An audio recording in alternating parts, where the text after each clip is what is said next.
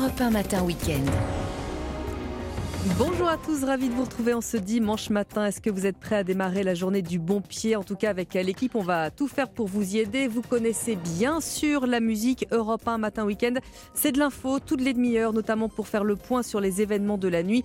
Nous serons encore aujourd'hui à Strasbourg, à Marseille, à Paris.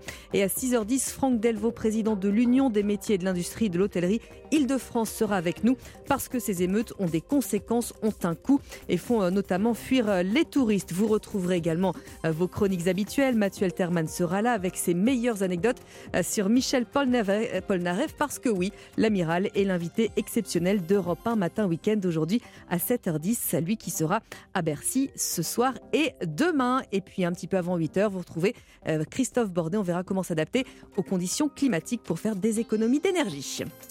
Soyez les bienvenus. On est très heureux de vous savoir avec nous. Il est 6h sur Europe 1. Europe 1 Matin Week-end. Lénaïque Monnier. Et à 6h, c'est Clotilde Dumais qui vous informe. Bonjour Clotilde. Bonjour Lénaïque, bonjour à tous. Cinquième nuit de violence, peut-être un peu moins agitée que les précédentes. 45 000 membres des forces de l'ordre encore mobilisés cette nuit, avec des renforts efficaces du côté de Marseille. Nous serons sur place dans un instant avec la correspondante d'Europe 1, Nina Pavant. Et après les pillages de cette nuit et des autres, les commerçants, les restaurateurs et les professionnels du tourisme attendent des indemnisations rapides. Les assureurs affirment qu'ils sont mobilisés pour accompagner les victimes. Et puis sur le Tour de France, le premier maillot jaune est britannique. Adam Yates a remporté la première étape. Le peloton euh, reste dans le Pays basque espagnol aujourd'hui. Dans votre prochaine demi-heure sur Europe 1, Franck Delvaux vient nous parler euh, des coûts euh, pour les commerçants, l'hôtellerie et la restauration. Et avec vous, Vanessa Zan, où on part en Savoie, souffler les bougies, les 60 bougies euh, du parc national de la Vanoise. Et avec Olivier Pouls, on mange. Eh ben, on mange des myrtilles et je vous propose une recette de tarte hyper facile. Et c'est après le journal et votre tendance météo. Bonjour Marlène Duré. Bonjour Lénaïque et bonjour à tous. Alors retour d'un temps sec aujourd'hui avec des éclaircies plus ou moins belles au nord et à l'ouest. Et puis encore beaucoup de nuages ce matin du sud-ouest au massif central et aux frontières de l'Est. Et météo complète après le journal. Et c'est donc euh, le dernier bilan annoncé par euh, le ministre de l'Intérieur, Clotilde, 486 interpellations, et Gérald Darmanin qui parle d'une nuit plus calme. oui, y compris euh, à Marseille où la nuit précédente avait été très violente. Cette fois, Nina Pavant, le dispositif de sécurité mis en place a visiblement permis de contenir les tensions. Oui, une nuit euh, moins violente avec 65 euh, interpellations euh, comptabilisées la nuit dernière. Tout de même deux policiers blessés, dont un envoyé à l'hôpital. Mais les forces de l'ordre étaient beaucoup plus en maîtrise de la situation et ça c'est dû à deux choses. Déjà, vous l'avez dit, un dispositif policier renforcé avec deux hélicoptères pour survoler la ville, des blindés de gendarmerie qui sont arrivés en renfort hier après-midi, le raid encore mobilisé et le GIGN déployé dans les rues de Marseille en renfort, des forces d'élite donc pour maintenir l'ordre dans la ville. Et la deuxième raison, eh bien, c'est que les commerçants se sont préparés à la nuit.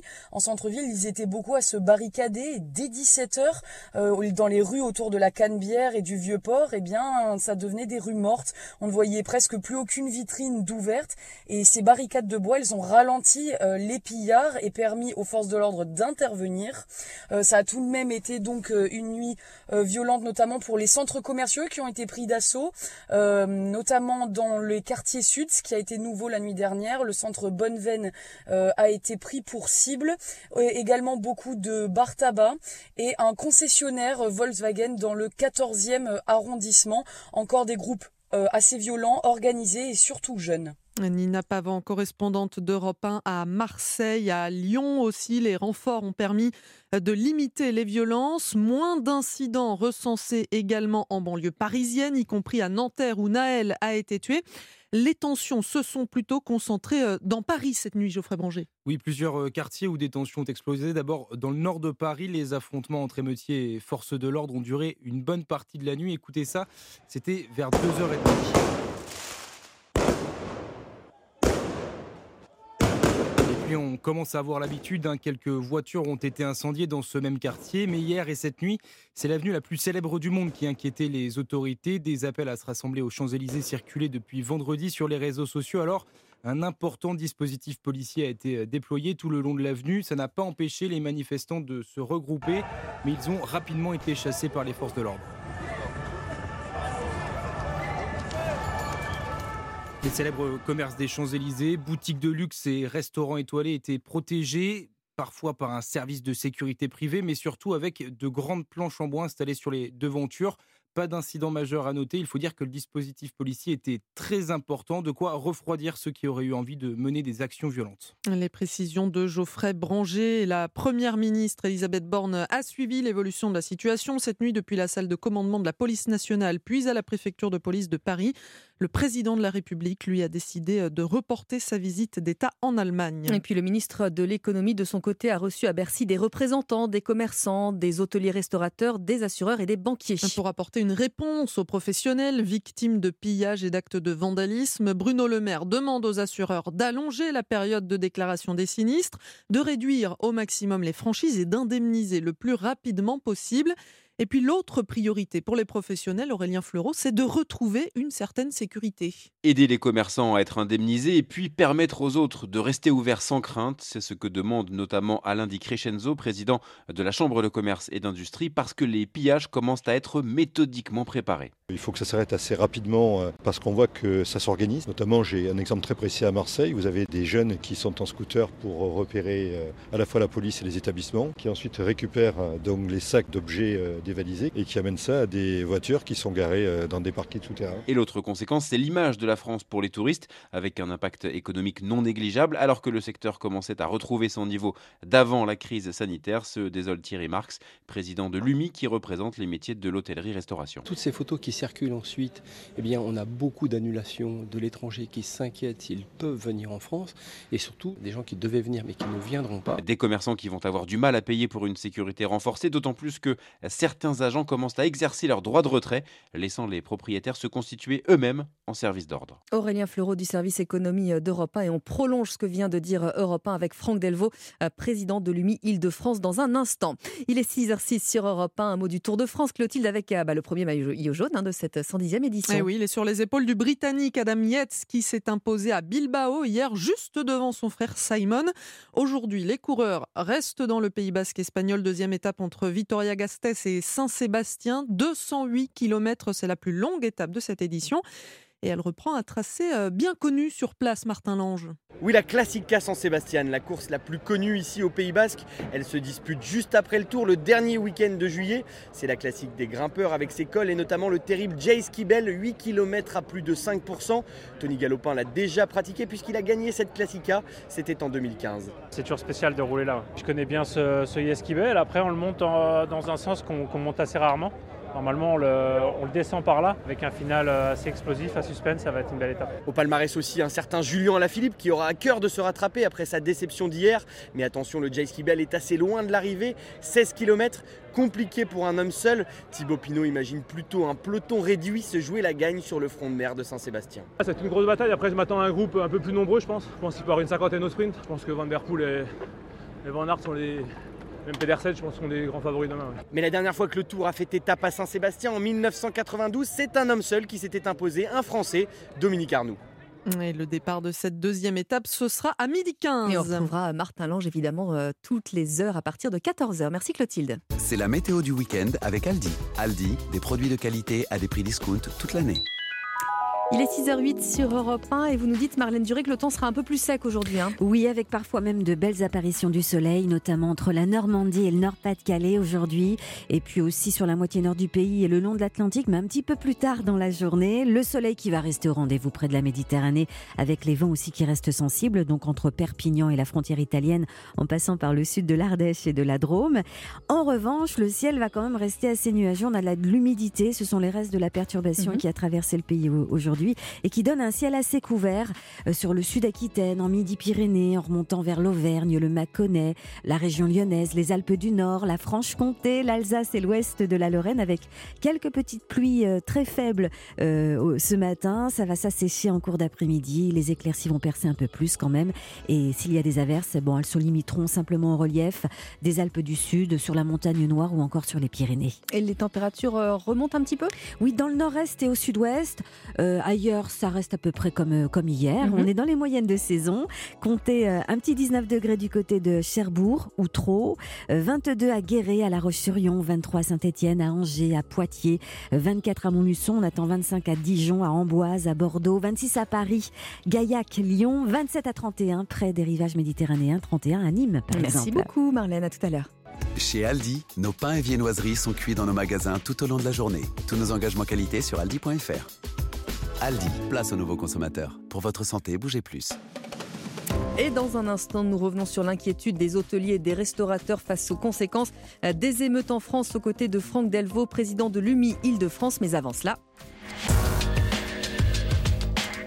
Tous les week-ends, il est l'heure des pronostics de Thierry Léger. Bonjour Thierry. Bonjour les naïcs, direction la côte normande, Deauville, pour ce quintet, un handicap réservé à la jeune génération des poulains et pouliches âgés de 3 ans sur la distance de 2000 mètres et il est impératif d'accorder un très large crédit aux concurrents ayant déjà fait leur preuve à ce niveau. Ainsi, les numéros 10, Aska et 13, Grecian Bonanza, deux fois à l'arrivée, très près l'un de l'autre, dans des quintets similaires à Longchamp, me semblent être deux points d'appui sérieux, d'autant plus que leur entraîneur respectif affiche une confiance sans réserve. On le reposera les numéros 12 Oak Hill en plein épanouissement comme le prouve sa dernière facile victoire obtenue de bout en bout sur l'hippodrome d'Argentan, 9 I Am a Believer. Et 7 See remarqués par leur fan course dans le quintet du 1er juin à Longchamp. Et 8 Axiom dont ce sera la première participation à un handicap tiercé et qui pourrait bien d'emblée faire l'arrivée ayant visiblement le bon profil pour réussir dans ce style d'épreuve. Enfin, les numéros 16, Zayana et 2, Taïbet compléteront ma sélection. Mon pronostic 10, 13, 12, 9, 7, 8, 16 et 2. Eh bien, c'est noté. Merci beaucoup Thierry Léger. Bon dimanche. Europe 1 matin week-end. Lénaïque Monnier. Il est 6h11 sur Europe 1 et on l'a entendu il y a quelques minutes dans le journal de Clotilde Dumay. Euh, nuit plus calme, mais encore euh, des saccages, encore des dégâts et des commerçants qui sont à bout de nerfs. Euh, nous sommes ce matin sur Europe 1 avec Franck Delvaux. Bonjour. Bonjour. Président de l'Union des métiers et de l'industrie de l'hôtellerie Île-de-France. Alors, j'aimerais savoir dans un pr- premier temps quel sentiment prédomine chez vous? Est-ce que c'est la colère, l'incompréhension, la peur? Bah, c'est c'est pas la peur, c'est plutôt un sentiment de lassitude, parce qu'on a vraiment l'impression que dans notre dans notre métier, dans notre profession, chaque fois que ça repart, ça a été souligné, le, le tourisme repartait bien. Chaque fois, il y a un nouvel événement euh, qui nous remet par terre, quoi. Vous voyez, on a eu euh, euh, entre les gilets jaunes, les grèves SNCF, le Covid, les grèves sur la retraite, euh, etc., etc. Et puis maintenant, on a les émeutes. Euh, quand on voit hier soir euh, ce qui s'est passé sur les Champs-Élysées, euh, bah, ça donne pas envie de venir en France. Alors, saccage évidemment de terrasses, baisse de la fréquentation du tourisme qui pourrait, qui pourrait arriver. Est-ce qu'on a déjà une petite idée, Franck Delvaux, de ce que vont vous coûter ces saccages? Euh, écoutez, c'est dur à le dire. Par contre, on sait, oui, on est notamment touché sur Paris et l'Île-de-France. Euh, sur Paris, je rappelle qu'il y a quand même l'Île-de-France, plus de 16 villes qui ont, qui ont un couvre-feu. Euh, les transports qui s'arrêtent à 21 heures, donc ce qui est quand même assez compliqué pour nos équipes et pour euh, bah, notre clientèle. Euh, le soir, oui, on est extrêmement touché. On peut parler notamment en restauration de moins 30 à moins 50% le soir. Et puis des annulations dans les hôtels qui ont commencé. Euh, euh, par exemple, il y avait beaucoup de gens qui étaient venus pour le concert de Mylène Farmer. Euh, Aujourd'hui, c'est le premier dimanche des soldes. Ben, sûrement, beaucoup de gens viennent de, de province ou d'Europe pour faire les soldes à Paris dans les grands magasins. Ben là, pareil, énormément d'annulations. Avec euh, évidemment, euh, Franck Delvaux, ces, ces images qui font euh, le tour du monde. On a même vu qu'il y avait des pays qui incitaient euh, leurs ressortissants à, à ne pas venir. Je pense aux États-Unis, aux Britanniques, aux Norvégiens. Comment est-ce que vous réagissez face à ça? Mais on réagit, si vous voulez, on est un peu, on est obligé de, de subir, on subit les choses. Vous voyez, encore hier soir, vous, vous l'avez souligné, euh, les terrasses sur les Champs- Champs-Élysées qui ont dû être arrêtées, les, restaurants, les bars qui ont, ont dû fermer. Euh, on subit. Nous, ce qu'on voit maintenant, on espère que le gouvernement va rapidement euh, rétablir l'ordre. Et puis après, il faudra comptabiliser et voir quelles seront les aides. Parce que ce qu'a annoncé hier Bruno Le Maire de dire il y en a marre des mesurettes, quoi. Nous, nous, on en a vraiment marre des mesurettes. Ce qu'on veut, c'est que l'ensemble de notre profession soit aidé. Alors, il y a, il y a les prêts garantis par l'État euh, qui pourraient être suspendus. D'ailleurs, c'était une promesse du président Macron qui n'a Mhm. pas tenu. Euh, et puis, il y a par exemple les cotisations URSAF. Quand Bruno Le Maire dit oui, on va voir ça peut-être pour ceux qui ont été touchés. Moi, je dis non. Toute notre profession a été touchée. On va pas commencer à dire celui-là peut-être, celui-là non. Mais non, toute notre profession à Paris de France est touchée par les émeutes. Donc euh, c'est tout le monde qui doit en profiter, toute notre profession. à, un moment, il faut, arrêter. Juste pour recontextualiser, euh, Bruno Le Maire qui a donc reçu hein, tous les professionnels du secteur hier avec euh, ces annonces qui demandent donc notamment aux assureurs de baisser les franchises, d'indemniser rapidement. Il demande également aux restaurateurs, aux commerçants, aux hôteliers de faire leur dossier très très vite. Est-ce que c'est plus, est-ce que c'est facile de constituer un dossier aujourd'hui, Franck Delvaux?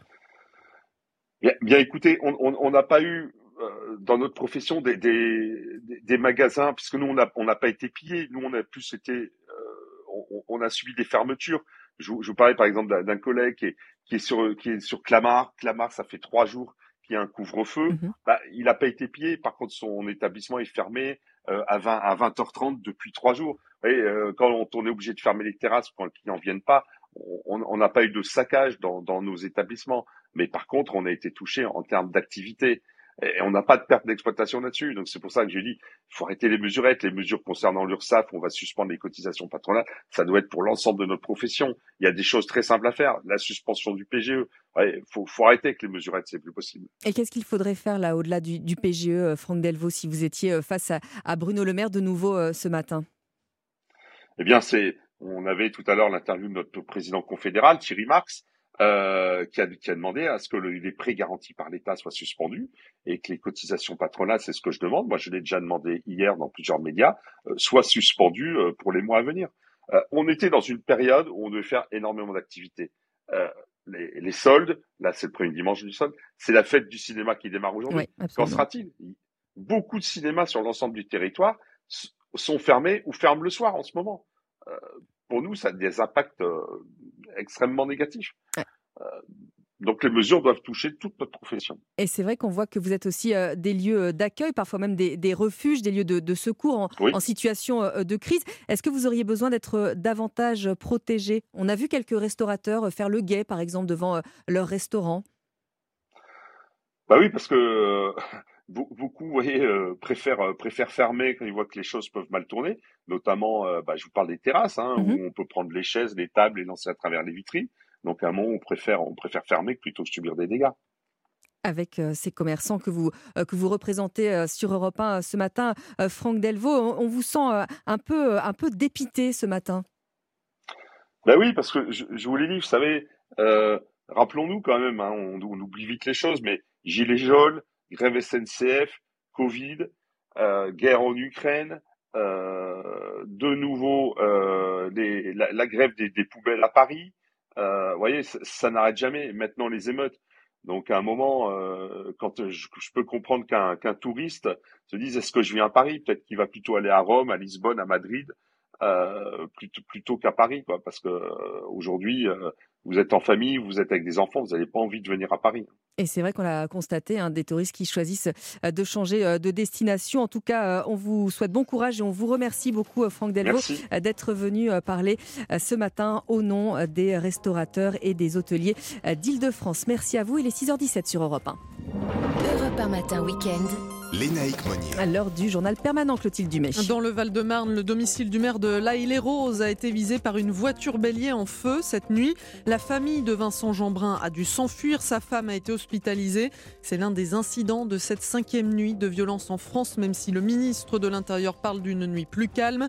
486 personnes ont été interpellées selon le dernier bilan.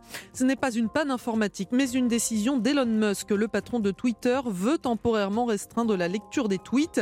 6000 publications par jour pour les comptes vérifiés, 600 pour les autres. L'objectif est d'éviter l'utilisation massive des données qui servent à alimenter les modèles d'intelligence artificielle de certaines organisations. Cela perturbe, d'après Elon Musk, l'utilisation ordinaire de Twitter. Le roi des Pays-Bas présente ses excuses officielles pour l'implication de son pays et de sa dynastie dans l'esclavage. Les rois de la maison d'Orange n'ont rien fait pour l'empêcher, a reconnu Willem Alexander à l'occasion d'un événement marquant les 150 ans de l'affranchissement des esclaves dans les anciennes colonies néerlandaises. Et puis c'est le début des vacances pour certains. Mais attention, si vous voulez vous baigner, c'est fortement déconseillé dans les Pyrénées-Atlantiques, les Landes, la Gironde et la Charente-Maritime en raison d'un risque très élevé de baïne. Merci beaucoup Clotilde. Et ben, ça tombe bien parce qu'on ne va pas du côté euh, de l'Atlantique dans un instant pour la balade du dimanche, mais bien en Savoie pour les 60 ans du parc naturel de la Vanoise et on dégustera avec Olivier Pouls les myrtilles de la montagne. A tout de suite, il est 6h19. Europe 1 matin week-end. Lénaïque Monnier. La balade du dimanche, ça commence à sentir bon les vacances. Bonjour Vanessa Zah, bonjour Olivier Pouls. Bonjour. Bonjour Lénaïque. Nous partons en Savoie. En Savoie. On part dans le parc national de la Vanoise qui fête ses 60 ans. Déjà. Alors, est-ce que vous voyez où ça se situe Oui, ou pas très Bon, bien. Vous, vous voyez, mais peut-être que les auditeurs ne voient pas. Euh, Albertville. La Mhm. vallée après se coupe en deux entre la Maurienne, la Tarentaise, la Tarentaise, pardon, et la Vanoise. Eh bien, c'est le grand massif situé entre ces vallées. Euh, et si je vous en parle aujourd'hui, au-delà, euh, voilà, qu'il souffle ses 60 qui est déjà bougies, pas mal. voilà, c'est qu'il a plusieurs singularités. Ce parc, euh, déjà, il est accolé au parc national du Grand Paradis en Italie, ce qui Mhm. fait qu'à eux deux, il représente la surface protégée la plus grande d'Europe. Autre raison, on écoute pour ça Laure Pêcheur, qui est chef du secteur pralonien du parc. Il a été créé pour euh, préserver, enfin sauver même le, le bouquetin des Alpes qui était proche de l'extinction. Donc euh, en 1963, il en restait quelques dizaines. Et maintenant, on compte plutôt en milliers de bouquetins, à peu près une estimation à 2000 bouquetins. Voilà, donc euh, comme quoi ça a bien marché. Mm, Euh, pour ceux qui sont sportifs, il y a un Nous. trail de la trace du bouquetin le 30 juillet. Je vous inscris Olivier, mais Ouais. je vous ai aussi inscrit pour la fête des Belges. Le 21 juillet. Ah, il y a une Eh, fête des Belges. Ah bah voilà, bah c'est il y a plein parfait. de choses qui se Le passent. à- 21 à juillet étant la fête nationale belge. Ah bah voilà. forcément. Alors est-ce qu'il y a d'autres particularités euh, en Vanoise, Vanessa? Oui, il y a des dômes glaciaires sur le sommet de la Vanoise qui ont une, super- une superficie très imposante, euh, ce qui entraîne des milieux spécifiques de haute montagne, une faune, une flore typique. Il y a même des espèces uniques au monde, comme des pelouses arctico-alpines. Alors, Moi, j'ai appris ça. Donc, un milieu arctique dans les Alpes, et euh, en particulier au niveau de la flore. Est-ce que vous voulez un exemple? Ah oui, bien sûr. Et on écoute Anne-Laure. Une fleur euh, qui pousse juste après la fonte des neiges, c'est la soldanelle des Alpes, une petite fleur euh, violette euh, très mignonne et qui est adaptée à pouvoir survivre à des conditions extrêmes comme ça. Et on a aussi des plantes, par exemple la, la silène à col, très basses, très, très ligneuses et on voit qu'elles sont dans des conditions extrêmes où elles peuvent survivre euh, dans ces conditions-là. C'est des paysages qu'on n'a pas l'habitude de Non, non, voir on quand pas on se tellement. promène. C'est vraiment unique de la Vanoise. ça. Alors pour les 60 ans du parc, puisque c'est un anniversaire, est-ce Mm. qu'il y a des événements euh, particuliers? Alors, ça s'égrène toute l'année, mais le 6 juillet, pour la date anniversaire, donc Pralognan célèbre le parc avec euh, des tables rondes, euh, un village qui regroupe plusieurs acteurs de la montagne. Vous allez pouvoir rencontrer ceux qui animent le club alpin français, Mhm. euh, des, des acteurs de l'ONF. Et puis, ça, c'est mon dada, vous le savez, des visites guidées patrimoine. Ce qui est intéressant dans cette vallée, c'est la multitude de ces chapelles baroques. Et alors, après Pralognan même, il y a une église, mais aussi trois chapelles. Ah oui. Parce qu'en fait, à l'époque, chaque hameau avait sa propre chapelle. Alors est-ce qu'il y a une adresse d'hébergement que vous nous conseillez, Vanessa? Ah oui, et une, une, euh, un refuge cosy, bien Ouais. bucolique, ça s'appelle le Roc de la Pêche. Il a été construit sur le ruine d'un ancien alpage tenu par des moines. On est à 1911 mètres d'altitude, mais c'est assez facile d'accès même en famille. faut compter 45 minutes de montée. Et Ah ouais. puis- oui, ce refuge, Oh, même, oh, bah, ouais. ça va. Non, oui, nous. oui, ça va, on aura Oh, faim en Ça arrivant. fait 10 ans qu'on en fait, nous, euh, de l'escalade même. Et le, le plus de ce refuge, c'est que c'est familial. Euh, Il y a même une chambre pour 4-6 personnes avec une salle de bain. La nuit en demi-pension, c'est 70 euros par adulte et 55 par enfant. Eh ben, va falloir prendre un bon petit déj pour y Mmh, aller, euh. Olivier Pouls, avec euh, vous nous parlez. c'est- On n'a pas fait beaucoup de sucré cette année, Non, c'est on va vrai. faire un dessert. Et là, on va faire un un- dessert, Quelque chose qui va pour le goûter aussi, Et qui, éventuellement. qui reste dans la région avec les fameuses myrtilles, évidemment, que vous nous avez apportées ce matin. Je vous en ai apporté. Je ne suis pas allé euh, les chercher euh, dans la montagne. Malheureusement, je n'ai pas eu le temps. On hein. en trouve au, marché aussi en ce Oui, moment parce vrai. que c'est la la saison. saison. Mais euh, c'est vrai que quand on va se promener dans les massifs, alors que ce soit les Vosges, les Alpes dont vous nous avez parlé ou même les Pyrénées, il Mm. faut toujours prévoir un petit sac dans panier. sa poche, Oui. un petit panier, parce qu'on ne sait jamais, Ouais. au détour d'un chemin, on peut tomber sur des myrtilles sauvages. Et là, bah, il, faut se, bah, d'abord, il faut se faire plaisir sur place. Bah on, en oui. mange, on en mange quelques-unes et puis on en ramène pour faire quoi? Une tarte aux myrtilles. Alors, la myrtille, elle est originaire euh, d'Europe. hein. C'est un fruit qui pousse tout à fait à l'état naturel. Euh, elle est un peu différente de son cousin le bleuet qu'on connaît Mm. aussi. Ah oui, vous c'est savez. vrai. bleuet qui est un peu plus gros. Euh, on en trouve aussi. euh, c'est aussi beaucoup au Canada et en, Mhm. en- en Amérique du Nord. Il a la chair plus claire, mais les deux espèces sont en réalité distinctes. Mais en termes de goût, si vous n'avez pas de myrtille, vous pouvez prendre des bleuets ou, inversement. Alors, la tarte, c'est extrêmement simple. Je vais juste vous demander une petite chose. Faites la pâte sablée vous-même. C'est tellement facile. Ok. Il y en a- Ok. il y en a- On a compris le message, hein, toutes les deux. 3, 2, 1. 300 g de farine, 200 g de beurre, 100 g de sucre, 2 œufs. C'est Voilà, simplissime. 3, 2, 1. Alors on mélange tout d'abord la farine avec le beurre, évidemment qui est sorti du frigo et qui ramollit. peu, oui. On mélange le sucre avec les œufs, on réunit le tout. Et puis, vous savez, pour une pâte sablée, il faut bien la travailler. Et à un moment, ben, euh, si vous sentez met les qu'elle mains est- dedans, quoi, Voilà, hein, on on met va. les mains dedans. Si vous sentez qu'elle est trop sablée, qu'elle n'adhère pas, on rajoute un tout petit peu d'eau de manière à faire en sorte que la pâte se tienne. Vous allez ensuite procéder à ce qu'on appelle une cuisson à blanc, c'est-à-dire une pré-cuisson de la pâte. Alors, à quoi ça sert? Ça sert à développer une petite croûte qui va faire qu'au moment de la vraie cuisson, la pâte ne va pas absorber Ah bah oui, tout le jus et elle sera donc solide, elle sera donc croustillante, c'est très Mhm. important. Pour la cuisson à blanc, vous mettez votre pâte dans un moule à tarte, vous la piquez et vous enfournez pendant 10 à 15 minutes dans un four à 180 degrés. C'est la pré-cuisson, ça s'appelle la cuisson à blanc. Après, les petites myrtilles qu'on a équeutées, qu'on a nettoyées, Qui on les dispose, on en met plein, plein, plein, plein, plein, plein, plein partout. Un petit peu de sucre par-dessus. Et moi, je m'arrête là. Il y en a qui font, qui rajoutent un appareil avec de la Ouais. crème, des œufs, etc. Je trouve pas ça forcément Non, indispensable. pas utile. Et vraiment, uniquement les myrtilles, quand il y en a beaucoup, elles vont confire dans le four. Cuisson, là, à peu près 20-25 minutes. 5 minutes avant, vous rajoutez encore un tout petit peu de sucre. par- Mais pas trop, hein, parce que la myrtille Oui, est il faut garder la petite acidité Puis surtout, j'aime aussi, pas euh. les desserts trop sucrés. Il faut non garder cette acidité. Voilà, vous la sortez, vous la mangez tiède, vous la mangez froide. Et puis surtout, après, vous montrez bien votre langue après avoir mangé les myrtilles. Ah bah moi, je peux vous la montrer maintenant. J'en ai mangé 5 ou La 6 langue, déjà. elle est bleue ou bleue. pas? Bleu Bah, européen voilà. ou pas? Euh, voilà, Eh bleu ben, européen. Merci beaucoup euh, à tous les deux. Bon dimanche devant euh, le Tour de France qui n'est pas dans les Alpes mais dans les Pyrénées. Vous le savez, on adore ça. D'ailleurs, ne manquez pas euh, ce soir euh, Europe 1 Sport dès 20h pour l'actu euh, du Tour mais aussi de l'Eurofoot Espoir, les jeunes Français qui cartonnent en ce moment. Entre-temps, on vous offre, on n'est pas peu fiers, Michel Polnareff qui sera Ah, l'invité exceptionnel euh, d'Europe 1 Ah ouais. à 7h10. Beaucoup. Je me suis régalée, vous vous régalerez et on se régale avec Michel Polnareff. Ça, tombe bien, Polnareff est radio sur euh, Europe 1 à quasiment euh, 6h30. Michel Polnareff qui est l'invité exceptionnel ce matin euh, d'Europe 1 matin week-end. Ne manquez pas le rendez-vous à 7h10. On a passé 10 longues minutes en sa compagnie. Il nous a parlé euh, de beaucoup de choses et nota- et notamment euh, des deux concerts qu'il s'apprête à donner ce soir euh, et demain euh, du côté de Bercy à Paris. 6h30 sur Europe 1. Europe 1 Matin Week-end. Lénaïque Monnier. Mais avant de retrouver Michel Polnareff, on est très content de retrouver également Clément Barguin pour un nouveau journal. Bonjour Clément. Bonjour Naïcs, bonjour à tous. Cinquième nuit consécutive de tension. 45 000 policiers et gendarmes encore mobilisés, dont 7 000 à Paris et en banlieue.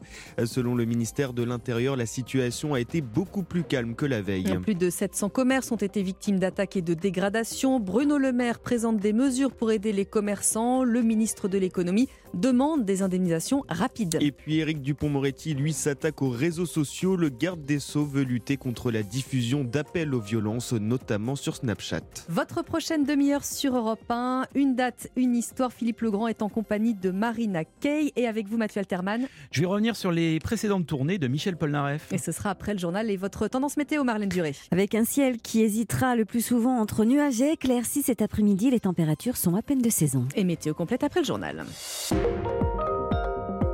Europe 1. 45 000 gendarmes et policiers étaient donc euh, de nouveau sur le terrain cette nuit, Clément, face au risque de nouvelles violences. Un bilan provisoire du ministère de l'Intérieur fait état de 486 interpellations. Gérald Darmanin qui s'est félicité d'une nuit plus calme grâce à l'action résolue des forces de l'ordre. Nuit plus calme mais tout de même agitée. Des tensions ont éclaté à Marseille, Nice, Saint-Étienne ou encore Strasbourg où l'on retrouve Tatiana Geselman en direct du quartier de Cronenbourg pour Europe 1. Bonjour. Bonjour. Alors la nuit a été une nouvelle fois marquée par des violences. Oui, effectivement, là où je me trouve, hein, dans le quartier nucléaire de Cronenbourg, les échauffourées entre les jeunes du quartier et les policiers ont duré cette nuit jusqu'à 2 voire 3 heures du matin. Alors autour de moi, on en voit encore quelques séquelles, des débris de feux d'artifice, des pavés aussi, dispersés un petit peu ça et là. Pour l'instant, la préfecture n'a pas encore communiqué de chiffres quant aux dégâts recensés et au nombre d'interpellations. Ils devraient tomber euh, dans la matinée. Mais ce qui est sûr, c'est qu'hier, la présence policière semblait plus forte que les jours précédents. On a vu de nombreux camions de policiers, de CRS et de la BRI dans les rues de la cité. Et puis on a aussi pu entendre l'hélicoptère voler au-dessus du quartier pendant une bonne partie de la nuit. Et une habitante du quartier me confiait tout à l'heure hors micro qu'elle était désespérée depuis cinq jours car impossible pour elle de dormir. Donc comme beaucoup, elle espère que le calme va revenir cette nuit. Tatiana Gieselman en direct de Strasbourg pour Europe 1. Et ces nuits euh, d'émeutes sont marquées par euh, les pillages partout en France. Des commerçants expliquent n'avoir jamais vu un tel déchaînement de violence. Alors qu'il s'agit en plus du premier week-end des soldes, beaucoup font le décompte de ce qu'ils ont perdu. La facture va être lourde pour les commerçants et les assureurs. Il faut dire que le bilan de ces cinq nuits d'émeutes est considérable. Plus d'une dizaine de centres commerciaux saccagés, 200 magasins de la grande distribution attaqués, pillés, plus de 250 débits de tabac dévalisés, autant d'agences bancaires vandalisées et de nombreux commerces de proximité mis à sac. À Nanterre, où tout a commencé après la mort du jeune Naël, la situation semble enfin s'apaiser. Ce commerçant espère que ça va durer. Nous, ce qu'on veut aujourd'hui, c'est vraiment que ça s'apaise. Parce qu'aujourd'hui, Nanterre, entre guillemets, c'est quasiment fini. Là, de ce que je vois, c'est, voilà, euh, ils ont pillé euh, l'intégralité euh, des, des magasins. C'est, c'est affolant.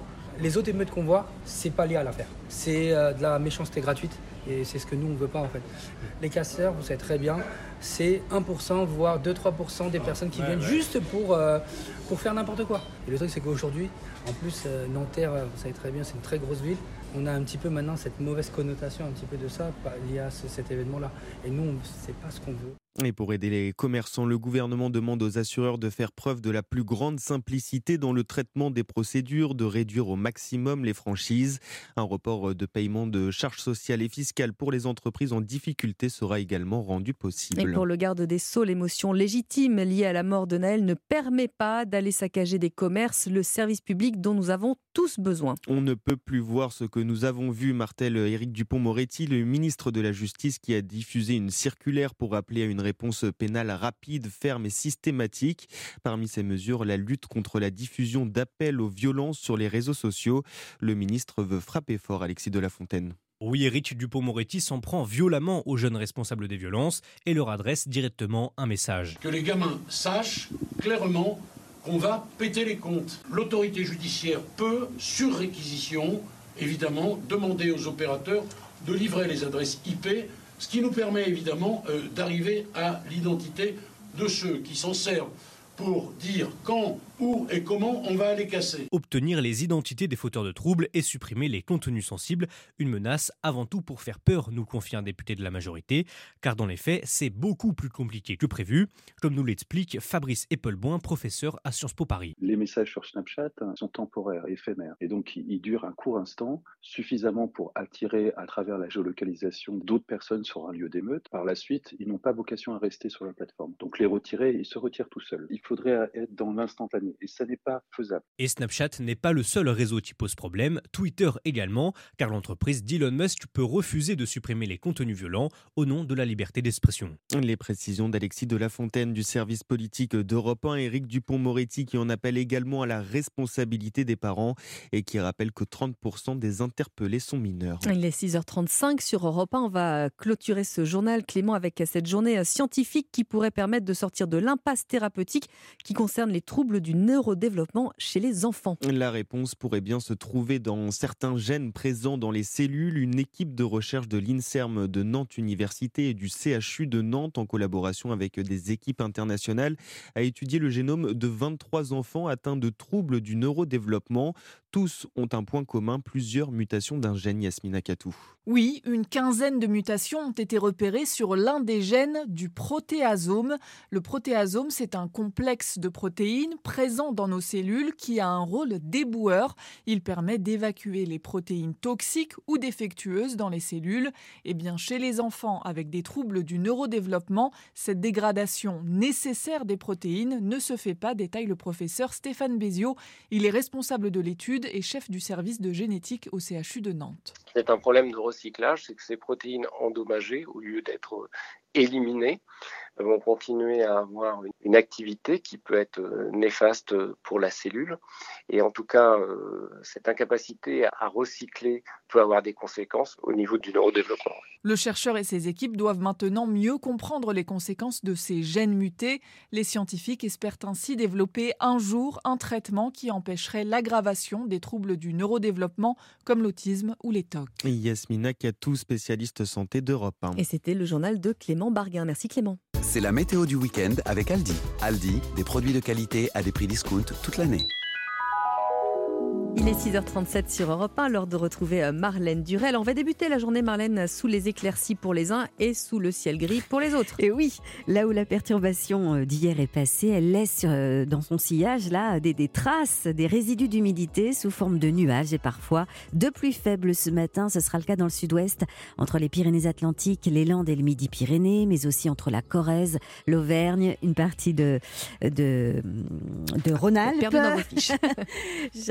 Ou une partie de Rhône-Alpes, dans le Val-de-Saône, en Franche-Comté, sur l'est de la Lorraine et en Alsace. Alors le soleil va percer au fil des heures dans ces régions, mais ce ne sera pas le grand bleu. Euh, le ciel restera assez nuageux. Quelques averses peuvent aussi euh, se maintenir dans l'après-midi, mais seulement en montagne. Et puis sur le reste du territoire, un ciel plutôt partagé entre nuages et éclaircies. Euh, Des éclaircies qui s'annoncent plus franches quand même dans l'après-midi. Et puis on va même retrouver un ciel assez bien dégagé entre le département de la Manche et l'ouest des Hauts-de-France. Et puis aussi sur le pourtour méditerranéen grâce au vent. Et on a une des températures qui vont entre 19 et 31 aujourd'hui. Oui, La alors fourchette s'élargit un petit peu. un petit peu, c'est vrai. Euh, on va retrouver près de la Manche bah, à peu près les mêmes valeurs, 19 à 22 degrés, ça monte légèrement. Euh, et puis ailleurs, généralement 21 à 26, 21 à La Rochelle, par exemple, il fera 24 à Rennes, 25 à Grenoble, 26 à Paris, à Agen, Strasbourg. Et les plus fortes valeurs, les plus hautes, on les retrouve toujours près de la Méditerranée avec 27 à 31 degrés cet après-midi. 26 à Paris, euh, pas dans le studio hein, d'Europe 1. Non. Il doit faire à peu près 15 degrés. Merci Marlène. la clim. Chez Aldi, nos pains et viennoiseries sont cuits dans nos magasins tout au long de la journée. Tous nos engagements qualité sur aldi.fr. Aldi, place aux nouveaux consommateurs. Pour votre santé, bougez plus. Il est 6h38 sur Europe 1. D'ici quelques instants, c'est Mathieu Alterman qui va venir dans ce studio avec toutes ses anecdotes. Et il en a un paquet autour de Michel Polnareff qui sera l'invité exceptionnel d'Europe 1 un matin week-end à 7h10. Mais avant cela, Ajaccio, ville d'art, d'histoire et de rencontres, vous présente l'entretien Une date, une histoire. Une date, une histoire. Philippe Legrand qui reçoit ce matin la chanteuse Marina Kaye pour parler euh, du 21 avril 1944, date à laquelle les femmes ont pu voter. Bonjour Philippe, bonjour Marina. Bonjour Lénaïque, bonjour à tous. Retour en 1944, honneur aux femmes. Bonjour Marina Kay. Bonjour Philippe. Chanteuse à la voix d'or, vous faites partie de ces prodiges qui sont nés pour être sur scène très tôt, très vite.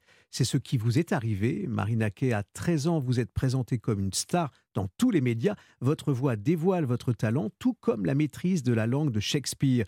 Des succès et des tubes, des concerts et des salles géantes, vous êtes la révélation qui ne cesse d'imposer la palette de ses talents artistiques. Marina Kay, on pourrait dire que la vie a fait de vous une adulte, qu'il est devenu à un âge où l'on ne pense qu'aux surprises parties. Aujourd'hui, avec la maturité d'une carrière bien remplie, vous continuez sur la voie des tubes. Le nouveau s'appelle Evan Bond. Marina Kay, ce matin, vous avez choisi de revenir sur le 21 avril 1944, le droit de vote des femmes. Simone Veil n'a jamais renoncé face à cette question. Son autorité légitime, peut-être, extrait au micro d'Europe 1. Je crois d'abord qu'on dit que beaucoup je suis autoritaire, c'est vrai, je le suis peut-être, mais je suis frappée de ce qu'on le dit, beaucoup plus des femmes que des hommes. Moi, j'ai entendu parler de certains hommes politiques euh, dans, des fonctions euh, proches des miennes, dont on m'a dit euh, qu'ils étaient beaucoup plus autoritaires que moi, on ne le dit jamais d'eux. Or, pourtant, des, gens qui ont travaillé avec eux me disent, mais on a travaillé avec eux, ils étaient beaucoup plus autoritaires que vous. Je crois que ça frappe euh, beaucoup plus chez les femmes que chez les hommes.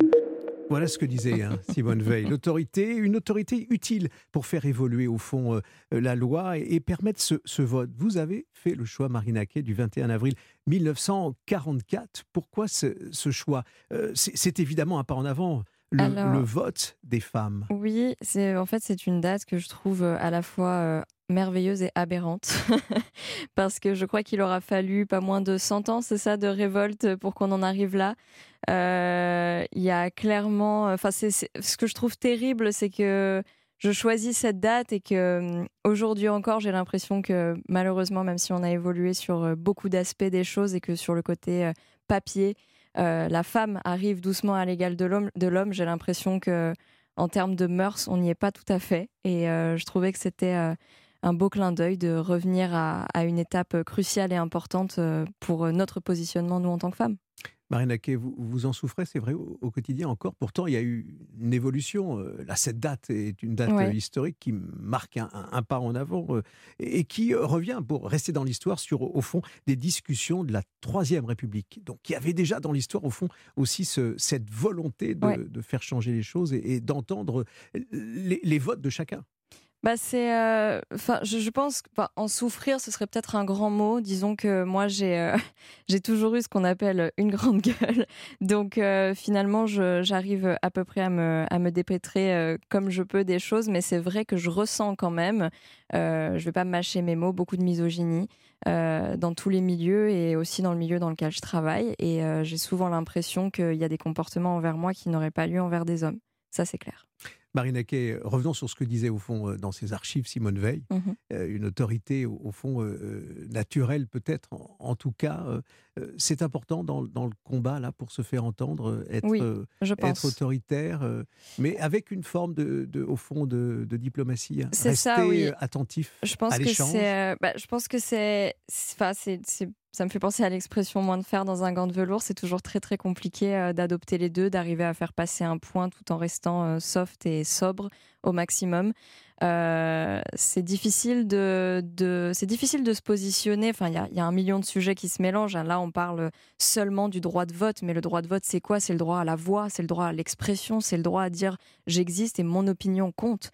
Et, c'est vrai que dans, tout, dans tous les domaines possibles, j'ai l'impression que oui, aujourd'hui, on a évolué dans le sens où il y a, il y a eu de la rébellion. Euh, il n'y a pas que du mauvais avec les réseaux sociaux, même aujourd'hui, parce que ça nous a énormément servi pour, euh, pour faire passer des messages et pour continuer à, essayer de, créer une évolution dans les mœurs générales.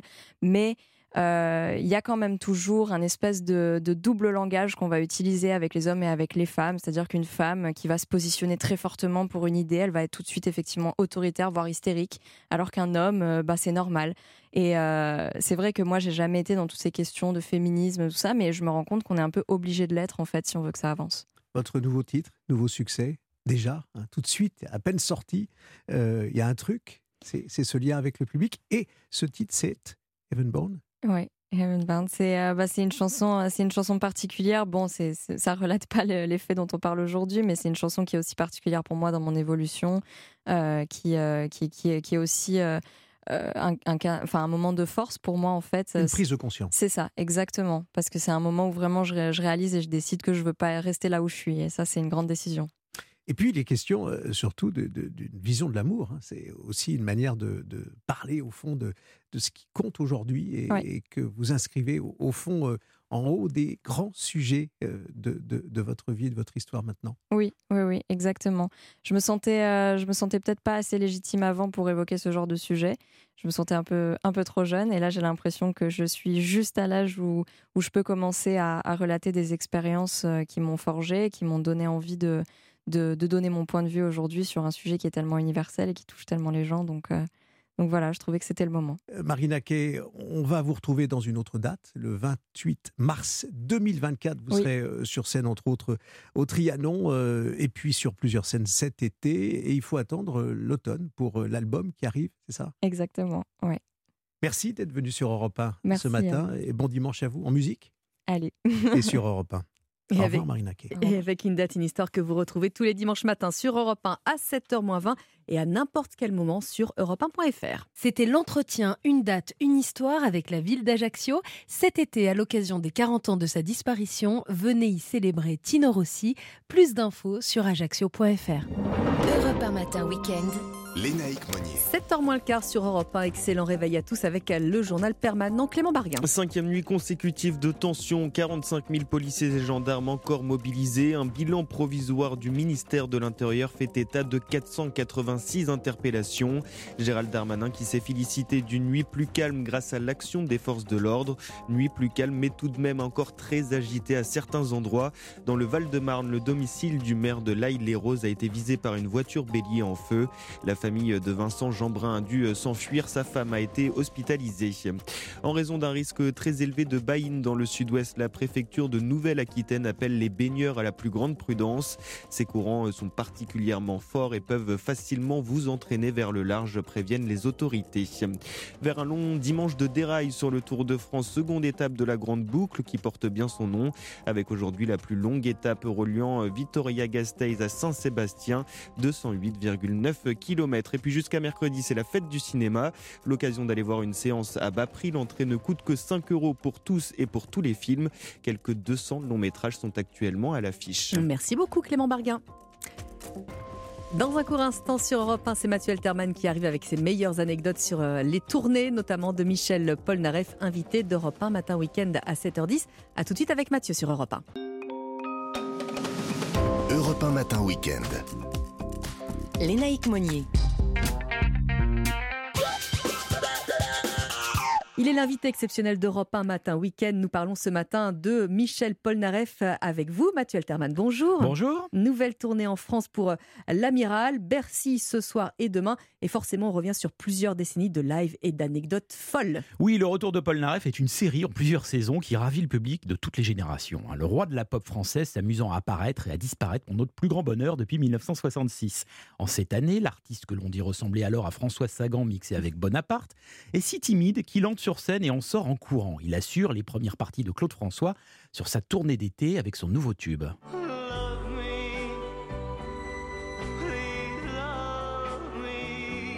Mais le chanteur installé, jaloux et en insécurité, lui coupe un soir la sono, un autre soir les lumières, et Polna va voir ailleurs si Claude n'y est pas.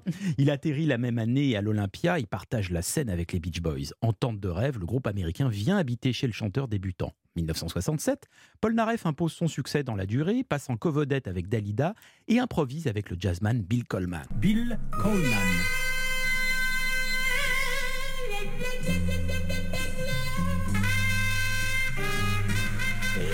Et alors, la couvert de succès, euh, Mathieu, le chanteur va laisser place à tous ses délires. hein. Après quelques concerts en Belgique avec Jeff Beck comme guitariste, Michel, auréolé des tubes Toutou pour ma chérie, et dans la maison vide, investit l'Olympia début 1970 en exigeant que ses musiciens arrivent du plafond. On construit une scène mobile qui descend en effet du ciel, même si la structure frôle l'accident, le dernier soir, les boulons étant dévissés. Nouvelle tournée en 1972, la célébrissime affiche où il monte ses fesses fait scandale. Mais ce que l'on ne sait que trop peu, c'est que l'artiste excentrique impose des amplis et instruments transparents en plexiglas et qu'il est arrêté in extremis au moment où il demande à ce qu'on verse de l'eau à l'intérieur pour y mettre des poissons rouges. Six mois plus tard, Michel Polnareff revient avec uniquement des chansons nouvelles, jamais sorties, et interdit à Bruno Cocatrix, hein, le patron de l'Olympia, Eh oui, de rentrer même. dans sa propre salle pendant les répétitions. Et puis ensuite, Paul Narev, ruiné euh, par son homme d'affaires, part pour les États-Unis. Et là, ça devient un artiste international. hein. Il bat le record de spectateurs des Beatles au Budokan de Tokyo et donne des concerts flamboyants où le traducteur japonais peine un petit peu à suivre. Avec eux Avec eux Avec eux Avec eux Avec eux Puis, interdit de séjour en France, il se produit au Ferrest National de Bruxelles en 1975 où la sono n'arrive pas et fait patienter le public en s'armant d'un porte-voix. Les années 80 ne connaîtront aucun concert de la star et son retour en public a lieu fin 1995 au Roxy de Los Angeles pour un concert intimiste protégé par plusieurs gardes du corps et un album numéro 1 des ventes. Je serai pendu demain matin Ma ville est Et puis ensuite, 2007, 2016, 2023 vient le temps des grandes, grandes tournées euh, françaises dans tous les Bercy et tous les Zéniths. hein. Oui, quand il revient en 2007, le public a plus le trac que lui et frissonne devant la voix intacte.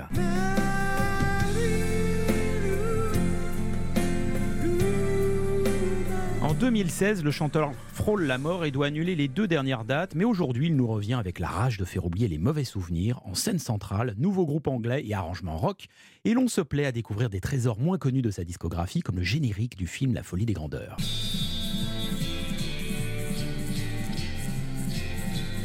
Bref, Paul Naref est bien là pour longtemps. Il demeure la dernière légende d'un âge d'or de la scène musicale hexagonale et sa lettre à France est devenue une deuxième Marseillaise. Et il sera sur Europe 1 à 7h10 tout à l'heure. Merci Mathieu. Merci, bon dimanche. Europe 1 matin week-end. Lénaïque Monnier. Et avant d'accueillir Michel Polnareff, on va réécouter les meilleurs extraits de Gaspard Proust. Il intervient le mardi, le mercredi, le jeudi euh, dans la matinale de Dimitri Pavlenko. Mercredi matin, Gaspard était face à l'avocat Thibault de Montbrial. Europe 1, Gaspard Proust, le meilleur. Thibaut de Montbrial, vous êtes resté avec nous pour écouter Gaspard Proust. Bonjour Gaspard. Bonjour matinalier, matinalière, monsieur l'invité du jour. Prêt à ne recevoir aucune remarque piquante à votre sujet puisque vous avez été calé à 20h30 hier soir. Vous auriez été de la NUPES, j'aurais fait un effort, mais là, passionné par les OQTF, comment dire du mal? Sinon que notre invité du jour aurait pu être l'animateur d'émissions télé d'un nouveau genre. Ah, vous pensez à quel genre de- d'émission? J'ai pléthore d'idées. Par exemple, au lieu de l'émission J'irai dormir chez vous, notre invité aurait pu présenter J'irai vous expulser de chez moi. Ou alors, au lieu de faire voyage en terre inconnue, on pourrait imaginer reconduction en terre d'origine. On imagine déjà la scène super émouvante. Tu vois le mineur non accompagné de 12 ans avec les premiers poils blancs sous la barbe et les signes de calvitie précoce qu'on amène dans son village au bled. Regarde, on a retrouvé ta mère. Et non, c'est ma fille. Et là, gros plan sur l'invité principal, Jean Messia en train de chialer. Je savais pas que ça me ferait autant de bien. Bref, du feel good comme on aime. Bon, sinon, bonjour. Nous sommes le mercredi 28. Tout va bien Ouais, bah oui, comment ça va Gaspard Écoutez, moi ça va, les vacances approchent. Et hier, chose que j'ai jamais faite, je vais participer à une soirée caritative. Ah oui, vous faites dans le caritatif, vous Ouais, les gens le savent pas trop, mais je suis très engagé pour la préservation du patrimoine culturel suisse. Donc, quand on propose d'assister à la soirée de présentation des nouveaux modèles d'une marque horlogère suisse très haut de gamme, je, je sais pas dire non. Et alors, c'était comment cette soirée de, de- Ah, de lutte rooftop sublime, très très belle collection 2023. Cette année, vraiment, le combo or rose et cadran cannelé, ça va cartonner. Alors, je vous vois venir, vous allez me dire, ouais, mais ça doit coûter une blinde. Écoutez, Dimitri, on est en 2023. Franchement, si vos analyses de sang vous le permettent, aujourd'hui, vendre un rein, c'est entrer dans les mœurs. Je comprends pas en quoi c'est caritatif. Mais pour cette capacité à réunir des gens très différents, le vivre ensemble, bordel Dimitri, vous y pensez au vivre ensemble? Tous Parce qu'à matins. cette soirée, évidemment, il y avait des gens de droite, type entrepreneur, patron de presse, amuseur, iconoclaste, de matinale haut de gamme, et puis aussi plus rassurant, beaucoup de gens de gauche. Ah bon, il y avait Ah oui. beaucoup de gens de gauche. Je vais pas vous faire la liste, c'est pas mon genre, mais les gens de gauche très à l'aise, très décomplexés. Ah oui Bonjour, cette montre c'est combien dans les 50 000 Non, pas le prix, le délai pour l'avoir. Celle-là, un an. Ah, c'est pénible, j'ai une soirée disco dans trois semaines, le platine ça se marie bien avec les boules à facettes. Vous pouvez pas me l'avoir avant? Vous voyez, Dimitri, moi, cette simplicité du rapport à l'argent quand on le méprise, eh ben, ça me fait chaud au cœur. Ouais, vous connaissant, vous avez dû provoquer ces gens. Mais enfin, Dimitri, serais-je moi une machine à stigmatiser, à exclure? Un distributeur d'anathèmes? Non, moi j'arrivais et je disais, mais elle te va super bien. On vit qu'une fois, fais-toi plaisir. Alors dites-moi, comme Thibaut de Montbrial est avec nous ce Mm. matin, est-ce que vous avez des solutions, Gaspard, pour gérer la délinquance? Moi, des solutions? Mais je suis une boîte à outils. Je suis le carglass des problèmes français. Gaspard répare, Proust remplace. Parce que la question est simple. Pourquoi les jeunes sombrent dans la délinquance? Mais oui, pourquoi? Comme dirait l'immense penseur sociologue et mouleur de clés doubles pour serrure vachette Karim Zeribi, ces gamins, ces enfants de la République. Donc le problème, bon, c'est qu'ils gagnent plus en faisant le chouf qu'en travaillant au McDo. Donc... euh, Do- Donc il faut faire quoi? il faut que McDo paye les équipiers 30 000 balles par mois. Bah oui, bon sang, mais c'est Le bien jour sûr. où tu vas chercher ton milkshake et que la nana en Charlotte est en t-shirt vert, elle arrive pas à tendre la boisson, passe sa montre en or, elle pèse trop lourd, on aura avancé. Ou alors il faudrait que le gouvernement lance des emplois jeunes de cagistes. De cagiste, qu'est-ce Ouais, que c'est payer 30 000 balles et surveiller une cage d'escalier. Mais net, hein, 30 000 balles net, hein, parce qu'il faudrait que la cage d'escalier soit décrétée zone franche, sinon chargé, ça donne plutôt du 60 000, 55 Ouais, 000. effectivement, c'est quand même une méthode coûteuse, vous trouvez pas? Vous allez me dire, il y a des manières, des manières moins chères. Alors justement, lesquelles? Par exemple, ces enfants de la République. Oui. Si on les envoyait dans des colonies de vacances perpétuelles aux îles Kerguelen, où ils pourraient s'adonner librement à des ateliers de poterie à base de fientes de mouette, est-ce que ça changerait pas le paradigme de leur rapport au monde? Ouais, Très Je parle pas du journal, Ouais, naturellement. ouais. Très, très, Faux très amis. probablement. Je suis une ordure. Non Gaspard Proust, tous les mardis, mercredis et jeudis à 8h34 sur Europe 1. Et prochain rendez-vous sur Europe 1, Michel Polnareff arrive à 7h10 et pour patienter, c'est bien lui qu'on écoute à présent avec l'inégalable Lettre à France. Allez, plus que quelques minutes à patienter avant de retrouver Michel Polnareff. C'était Lettre à France. Bienvenue sur Europe 1, il est 7h. On est très heureux de vous savoir avec nous. Bienvenue à vous. Europe 1 Matin Week-end. Lénaïque Monnier. Et à 7h, le journal vous est présenté par Clotilde Dumais. Bonjour Clotilde. Bonjour les naïcs, bonjour à tous. Encore des centaines d'interpellations cette nuit, mais une situation moins tendue que les jours précédents. Des incidents ont malgré tout été recensés en région parisienne et à Marseille. On fait le point dans un instant. Et après cette vague de violence déclenchée par la mort de Naël, le ministre de la Justice demande au procureur une réponse ferme et rapide. Et puis en sport, l'équipe de France affronte l'Ukraine ce soir en quart de finale de l'Euro Espoir avec euh, beaucoup d'optimisme du côté des futures stars du football français. Votre prochaine demi-heure sur Europe 1, il est l'invité exceptionnel d'Europe 1 matin week-end. Il sera à Bercy ce soir pour deux concerts consécutifs. Nous accueillons euh, Michel Polnareff et avec vous Fabrice Lafitte. Will Smith, Men in Black. Et ce sera après le journal et votre tendance météo, Marlène Duré. Un temps plus sec et plus lumineux dans l'ensemble aujourd'hui, les naïcs, mais les nuages vont rester malgré tout nombreux dans pas mal de départements du quart sud-ouest et aussi près des frontières de l'Est. Et météo complète après le journal. Europe 1. Le ministre de l'Intérieur, Gérald Darmanin, parle donc d'une nuit euh, plus calme, cinq jours après la mort de Naël à Nanterre. Oui, d'ailleurs là-bas, il n'y a pas d'incident majeur à relever. Cette nuit, 486 personnes ont été interpellées en France, d'après un dernier bilan, dont 194 à Paris. En Ile-de-France, Geoffrey Branger, les violences ont vraisemblablement été moins intenses, mais plus sporadiques. Oui, d'abord, à Bobigny, en Seine-Saint-Denis, les émeutiers ont dévalisé un Leclerc. On voit sur les réseaux des vidéos de jeunes saccageant tout sur leur passage, volant tout ce qui pourrait avoir de la valeur.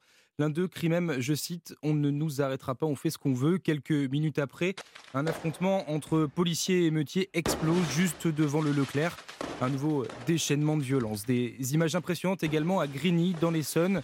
Un immeuble d'habitation a été incendié. De nombreuses familles ont dû être évacuées. Les pompiers ont réussi à maîtriser cette situation. Aucun blessé à déplorer, mais évidemment d'importants dégâts matériels. Et en Ile-de-France, cette nuit, la violence était également à l'Aille-les-Roses. Et c'est le maire Vincent Jeanbrun et sa famille qui en ont fait les frais.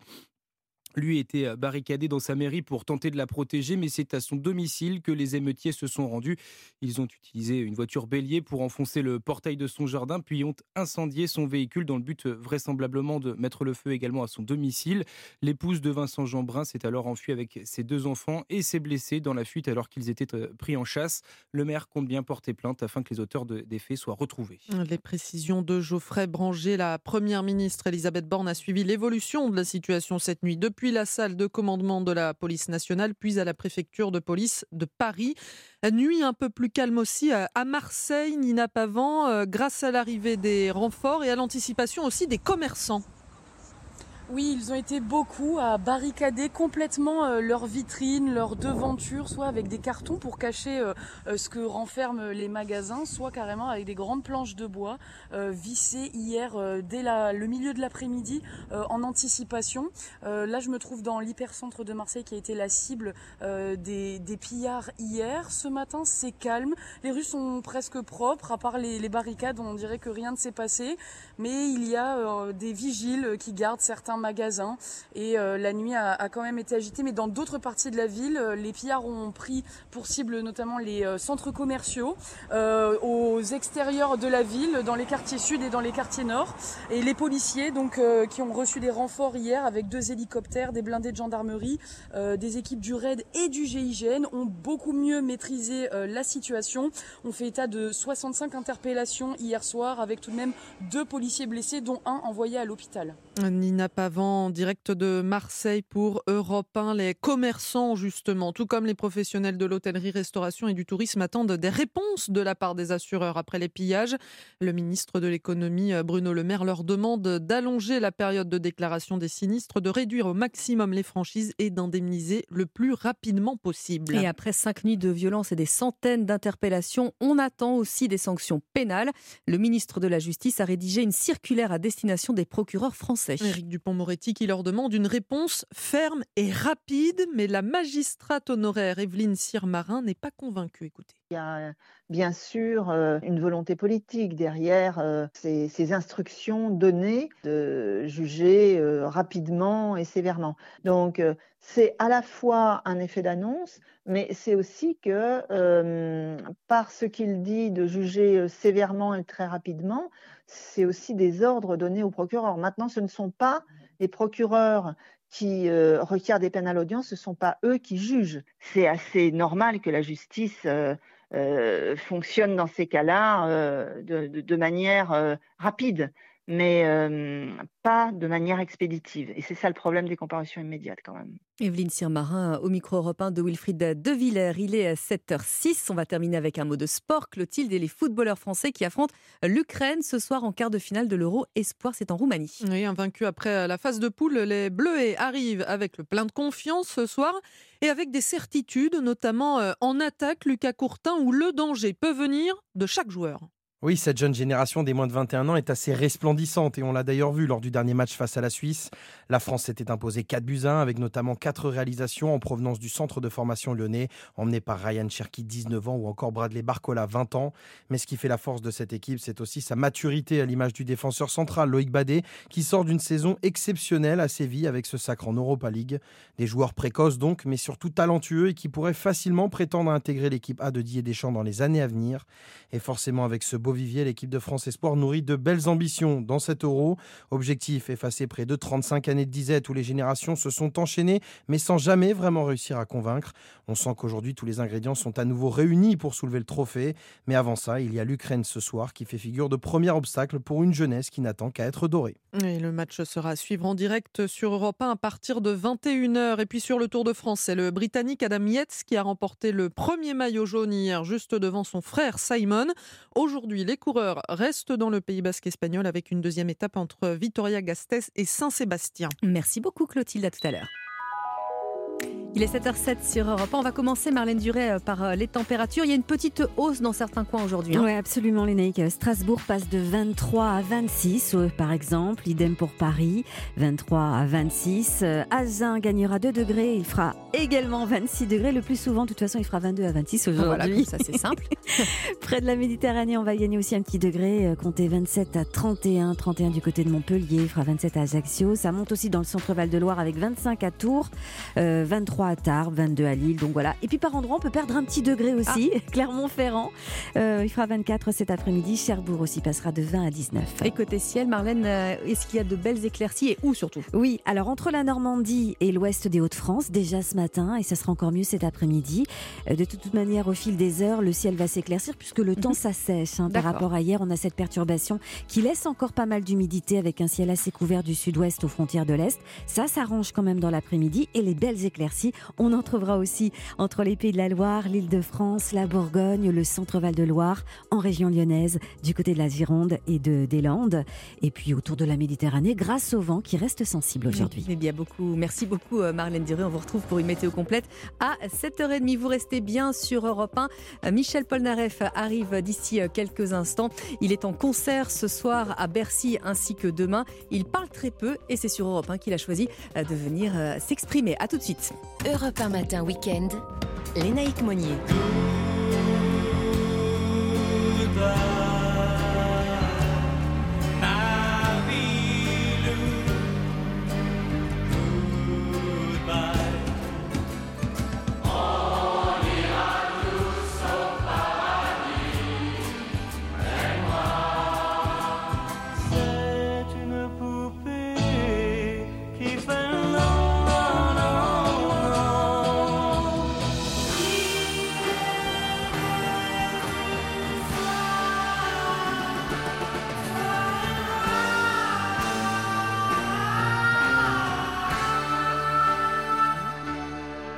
60 ans de carrière qu'on entend ici sur Europe 1 ah, en ce dimanche matin. Le boulier est en marche. Le boulier est en marche.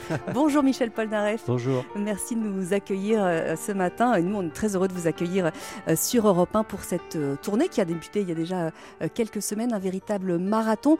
Comment se sont passées les, retrouvailles avec le public? Extraordinaire vraiment extraordinaire. Je redoutais un petit peu, vous savez, bon, je suis quelqu'un qui, qui aime bien faire les choses bien et qui a toujours un doute, parce que bon, quand on veut faire les choses bien, on a toujours euh, un doute d'être bien justement. Mhm. Euh, on, avait on a eu un, départ un petit peu chaotique à Nice. Euh, bon, je veux dire, tout le monde a essuyé des plâtres, mais les plâtres ont été vraiment bien nettoyés puisqu'on a, on a rebondi de là. Et, et, je pense sincèrement pour le public qu'il ne faut jamais venir à la première date d'une tournée. Parce que, parce que, bon, c'est encore un peu le rodage. Bah, c'est complètement le rodage. Puisqu'en fait, euh, j'avais pratiquement pas euh, rencontré mes musiciens encore. Et euh, donc, ça a été disons, un, un petit peu poussif, mais euh, ça nous a permis justement de rebondir et de faire maintenant un spectacle que je trouve vraiment, vraiment formidable. Quoique je l'ai, je l'ai toujours pas vu le spectacle parce que je suis de- dedans, mais euh, je Vous verrez la captation après. Voilà, voilà. pour faire mieux la prochaine fois. Alors pour les, pour les auditeurs d'Europe 1 qui vont peut-être venir euh, vous découvrir euh, à Paris, vous y êtes ce soir et demain, à quoi ressemble euh, le spectacle de Michel Polnareff sur scène?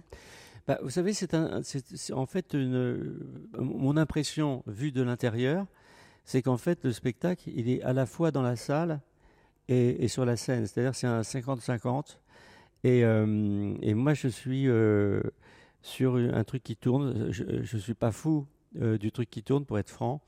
Euh, le, tourné scène, hein. le tourné manège, euh, bon, c'est pas tout à fait mon truc. Mais euh, dis- disons que je pense que c'est important pour le, le public de voir quelqu'un sous, sous, sous toutes les faces. Euh, mais je veux dire, la, réponse du public telle, qu'on l'a maintenant depuis euh, quelques semaines, effectivement, est absolument extraordinaire. Mais je pense que, je, pense que c'est un partage, c'est plus qu'un spectacle, c'est un partage, c'est des retrouvailles de l'artiste et des gens qui l'aiment dans un endroit intimiste, même s'il y a beaucoup de monde. Il y a beaucoup de monde et effectivement, euh, ce public qui chante pendant euh, euh, plus de plus d'une heure, hein, la- la- toute la durée euh, du spectacle. Euh, le public qui a constaté aussi que votre voix n'avait toujours pas changé, Michel Polnareff, après 60 ans de, de carrière. Ça, c'était une crainte aussi?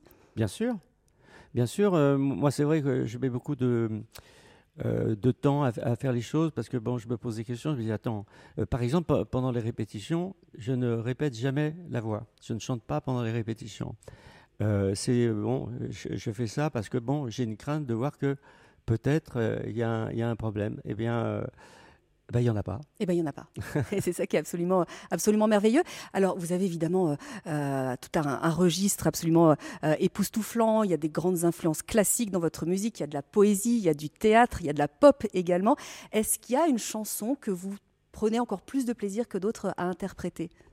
Bah, Il y en a une euh, que j'aime. Oh, Bon, ça s'est passé d'a- d'ailleurs d'une façon assez marrante parce que euh, justement, euh, je pense que ça a commencé à Nice où il y a eu euh, un, un retard, disons, de, de l'orchestre euh, sur, euh, sur Lettre à France. Et du coup, je me suis dit, bon, euh, euh, bon, et je me suis mis à le chanter a cappella. Mhm.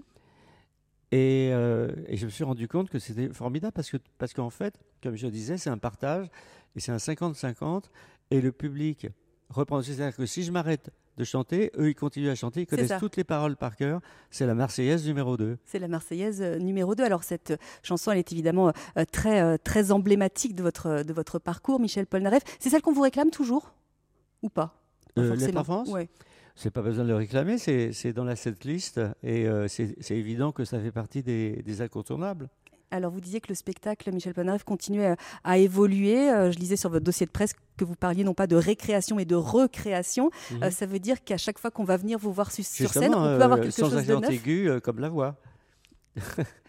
Mais euh, oui, euh, c'est euh, non, c'est le, le truc qui est formidable, c'est le partage. Je, je pense que c'est une, une chose que j'avais pas euh, envisagée, euh, qui s'est euh, produite. euh, disons, je, je- je- je pense qu'on a tous passé euh, trois ans de merde, et je pense que que quelque part tout le monde a envie euh, de montrer qu'on a envie de ressortir, qu'on a envie de rechanter, qu'on a envie de se réamuser.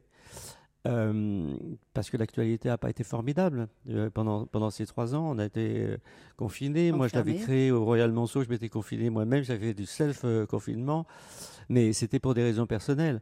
Là, ça a été pour des raisons euh, de soi-disant santé. On peut épiloguer là-dessus pendant longtemps.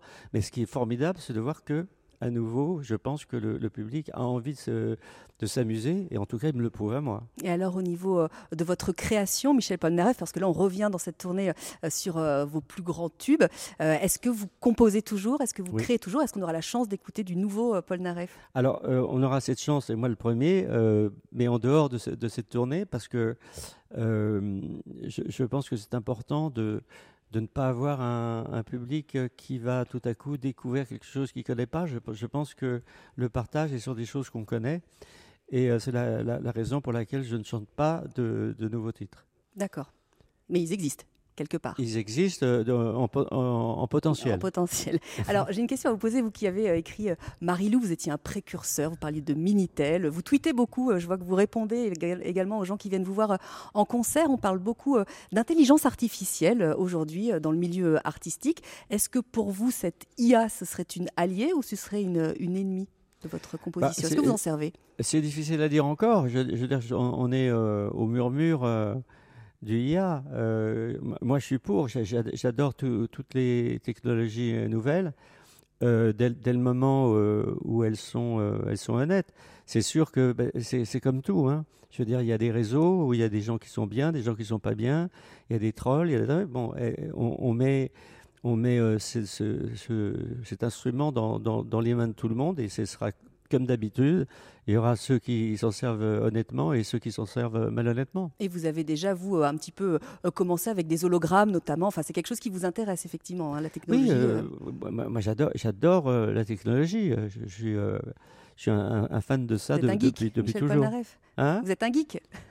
Euh, oh non, il y en a des meilleurs que moi. Dis- Ouais. dis- disons que je suis pas mauvais. Bon, alors euh, pour revenir un petit peu sur, j'ai relu un peu les, les entretiens que vous accordiez euh, au début de votre carrière. Vous parlez beaucoup plus de votre look que de votre que de votre musique. Est-ce que ça, est-ce que ça vous agaçait?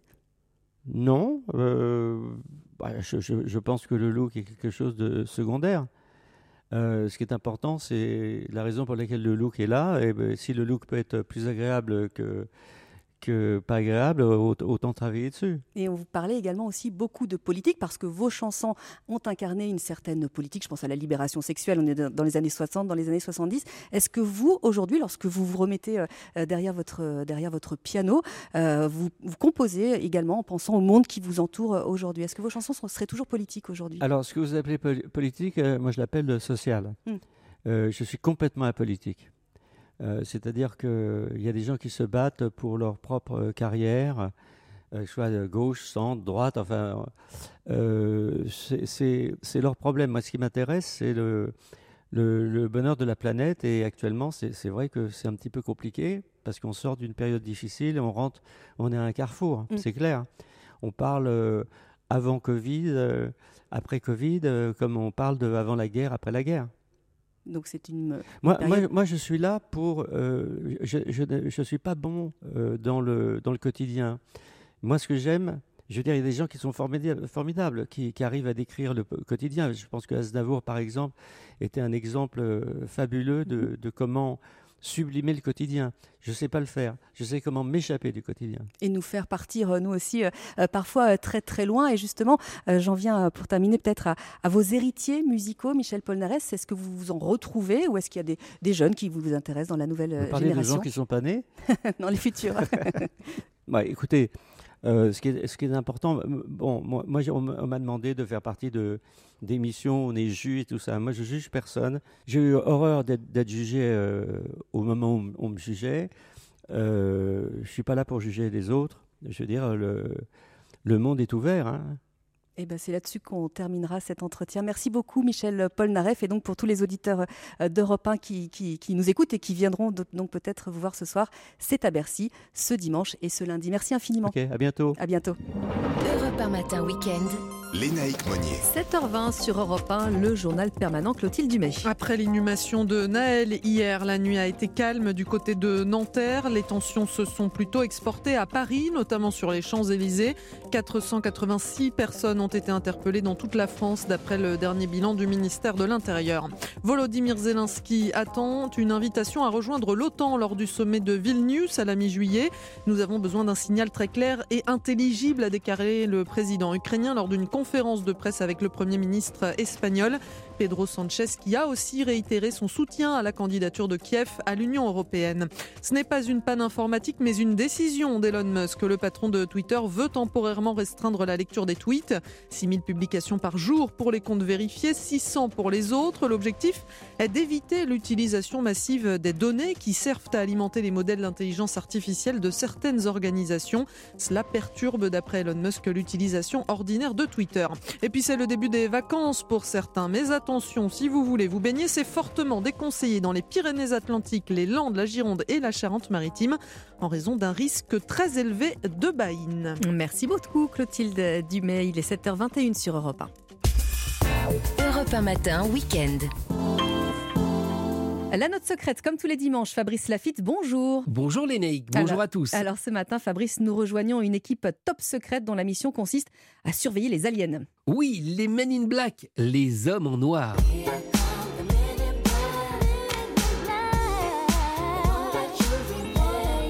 Avec à la tête de cette équipe de choc qui lutte contre les extraterrestres, Will Smith. Ce film, Men in Black, est sorti sur les écrans aux États-Unis il y a pile 26 ans aujourd'hui.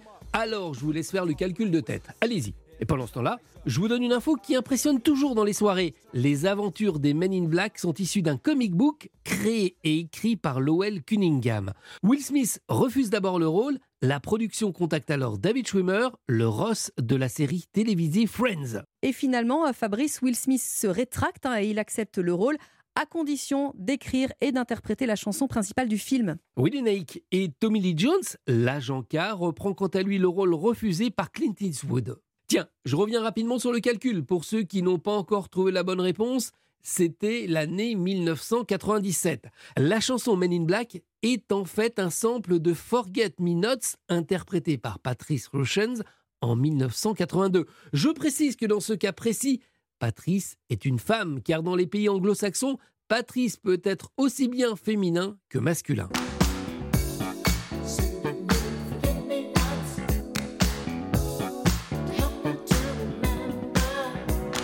La phrase originale que l'on entend, To help you to remember, chantée par les chœurs, est transformée pour l'occasion par Will Smith en They won't let you remember. Et ça change tout. La chanson des Men in Black, Will Smith, qui va remporter hein, avec à ce titre un Grammy Award en 1998. Merci Fabrice Lafitte. Merci Dénaïque, bon dimanche. Un bon dimanche que l'on vous souhaite à vous aussi qui avez choisi Europe 1 pour passer le week-end dans notre compagnie.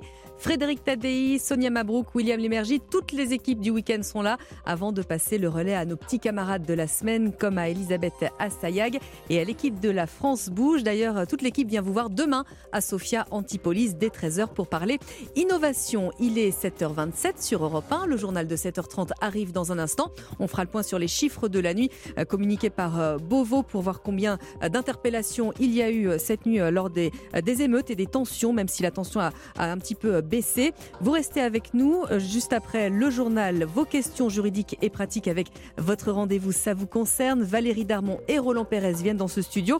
On parlera de compléments alimentaires pour préparer notre peau au soleil. C'est de circonstances avant les grandes vacances.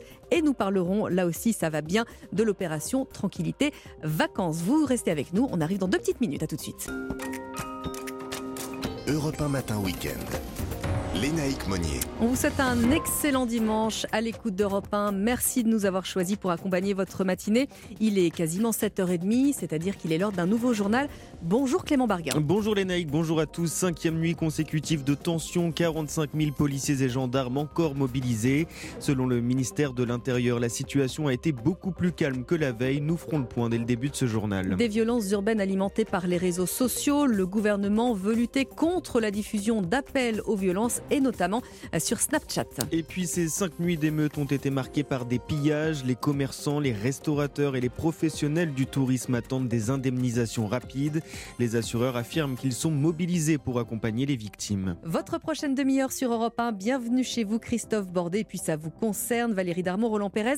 Roland parle de quoi? Emballage plastique et cambriolage. Et avec vous Valérie Darmon On parle des compléments alimentaires pour préparer sa peau au soleil. Et ce sera après le journal et votre tendance météo Marlène Duré? Le temps sera plus sec aujourd'hui avec un ciel qui hésitera le plus souvent entre nuages et éclaircies. Les températures sont à peine de saison. Et météo complète après le journal. 45 000 gendarmes et policiers étaient donc de nouveau sur le terrain toute la nuit face au risque de nouvelles violences. Avec des interpellations en baisse selon le ministère de l'Intérieur, Gérald Darmanin qui s'est félicité d'une nuit plus calme grâce à l'action des forces de l'ordre. En studio avec nous, Alexis de la Fontaine du service politique d'Europe 1. Bonjour. Bonjour Clément, bonjour à tous. Alors la stratégie du gouvernement semble payante. Oui, avec des interpellations immédiates et préventives.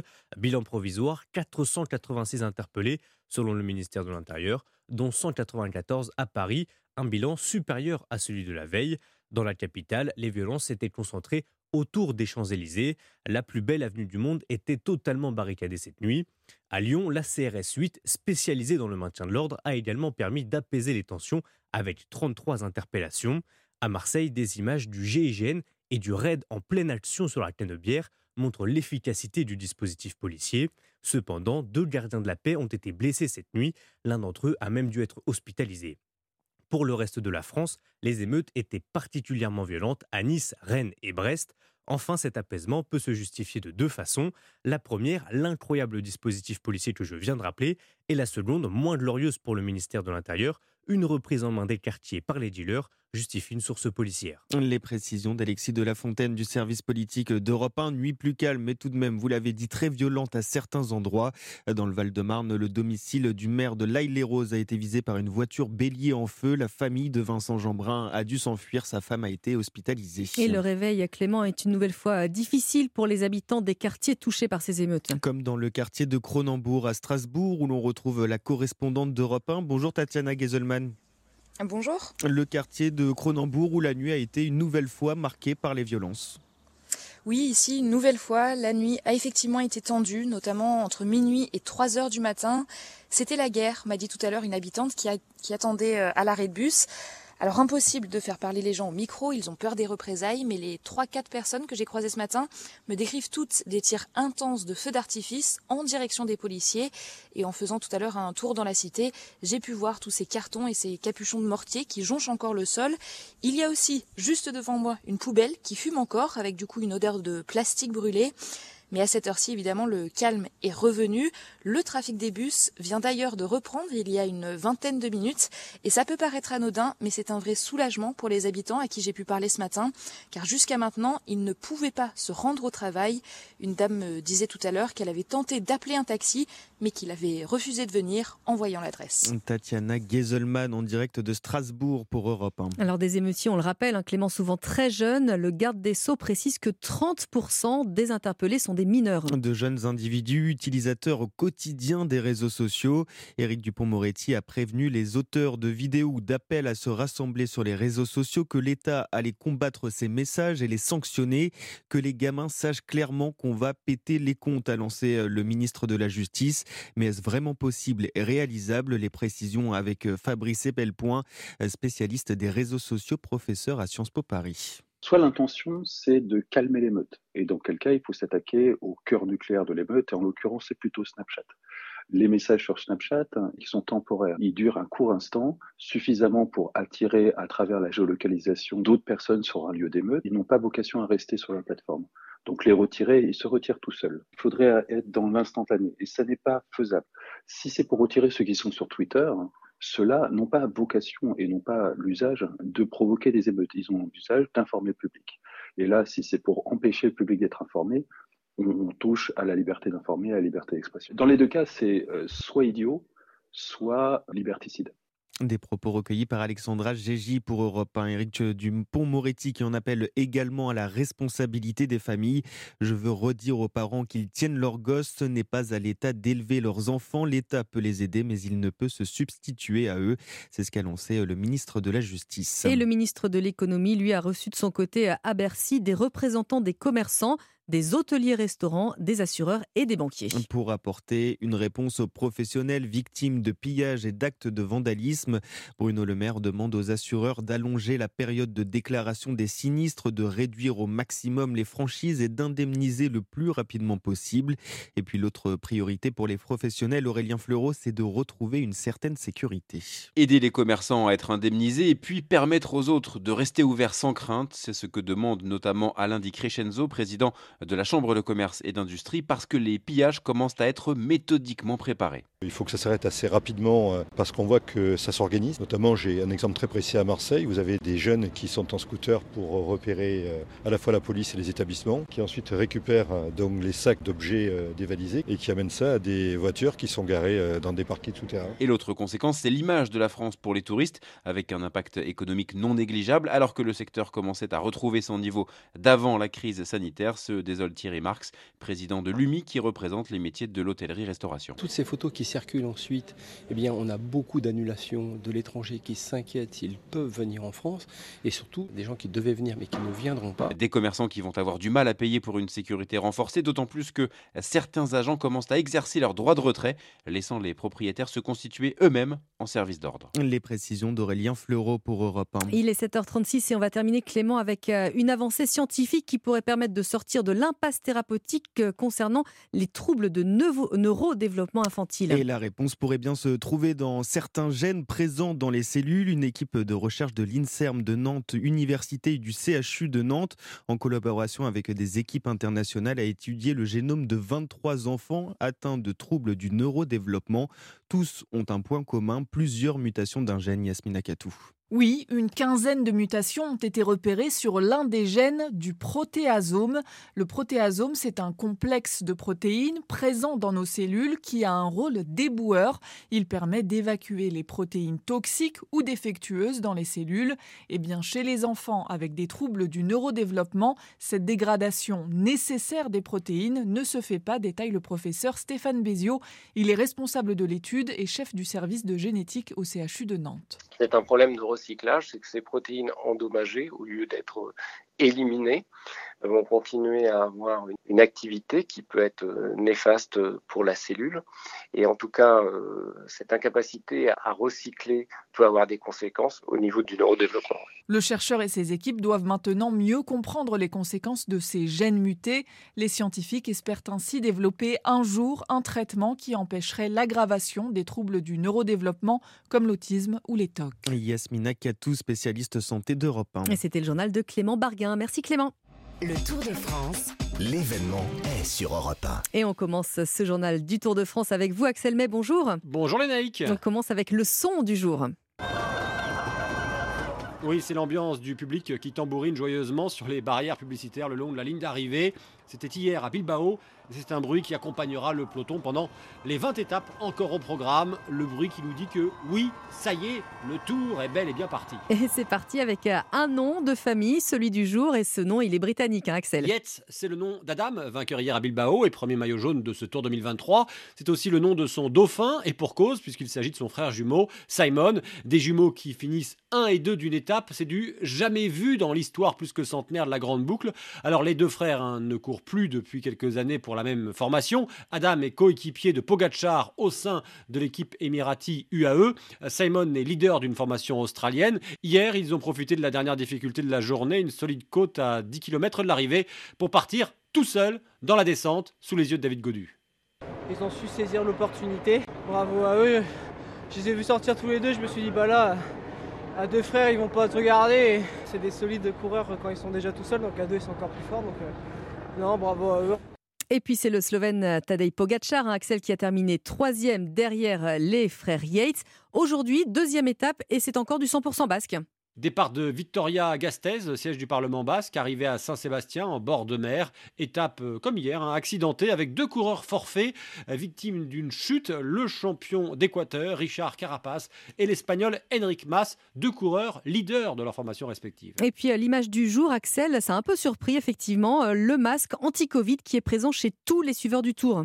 Et oui, même à l'hôpital, le masque n'est plus obligatoire, mais sur le tour, si, il concerne les suiveurs, les journalistes, les organisateurs, etc., quand ils sont au contact des coureurs. Écoutez ce qu'en pense avec humour Warren Barguil. Il ne faut pas que je dise de bêtises, parce que l'an passé, j'ai dit que le Covid, ça allait, et puis j'ai chopé le Covid, donc euh, on a fait le Giro où aussi il y avait beaucoup de Covid. Mais c'est sûr de prendre quelques mesures, des, fois, ça permet de ça permet de pas vous voir. Euh, non, ça permet, on va dire, de limiter une partie des risques.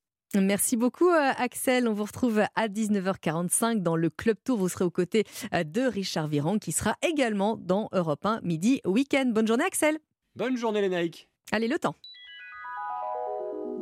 Le temps avec vous, Marlène Duré, à, 8h20, il s'améliore par rapport à hier. Le temps, c'est vrai, avec euh, encore quand même quelques résidus de la perturbation d'hier et ça donne un ciel assez couvert avec encore euh, quelques petites pluies en ce moment dans le sud-ouest, entre les Pyrénées-Atlantiques, les Landes, le Midi-Pyrénées, mais aussi euh, vers le, le Limousin, la partie plutôt sud du Limousin, l'Auvergne, en continuant même vers la région lyonnaise, les Alpes du Nord, le Mâconnais, la Franche-Comté, l'est de la Lorraine et euh, l'Alsace. On n'oublie pas l'Alsace. Donc un ciel bien couvert. Ça va se morceler un petit peu en cours d'après-midi. Les éclaircies vont percer timidement, mais quand même. Et il devrait plus pleuvoir. Euh, les pluies se limiteront principalement au relief, au relief montagneux. Ailleurs, eh bien, ce sera un- une alternance de nuages et d'éclaircies, avec parfois de très belles éclaircies. Ça, ça- ça va se dégager euh, entre le département de la Manche, la partie côtière de la Seine-Maritime jusqu'au Boulonnais, Euh, même au niveau de la baie du Mont-Saint-Michel. Ce sera Ah, pas ça mal. Sauf que ça va se voiler en cours de journée parce qu'on a une perturbation qui arrive et elle aborde déjà, je viens de vérifier, euh, une partie du Finistère. Donc Aïe. le ciel va s'ennuager en Bretagne cet après-midi. Sur le reste de la moitié nord, de belles éclaircies. Ça va s'améliorer y compris le long de l'Atlantique. Et puis on va retrouver toujours beaucoup de soleil en Méditerranée, du Roussillon jusqu'à la Provence et à la Corse, grâce notamment aux vents qui pourront souffler encore jusqu'à euh, 60-70 km à l'heure aujourd'hui. Alors Marlène, vous nous disiez que les températures remontaient un petit peu. Par endroits, elles sont quand même un petit peu justes encore. hein. Oui, va Pas falloir tout à fait de saison tout ça. Voilà, va falloir attendre jeudi. hein, la, la- la hausse des températures sera plus marquée Mhm. à partir de jeudi et même ce week-end, on va atteindre. Pour pas, je vais peut-être dire, on va dépasser les 30 degrés. On nous dit que pour samedi, la moyenne au nord sera de 30 degrés l'après-midi Mhm. et de 32 au sud. Donc des températures bien plus estivales que celles d'aujourd'hui.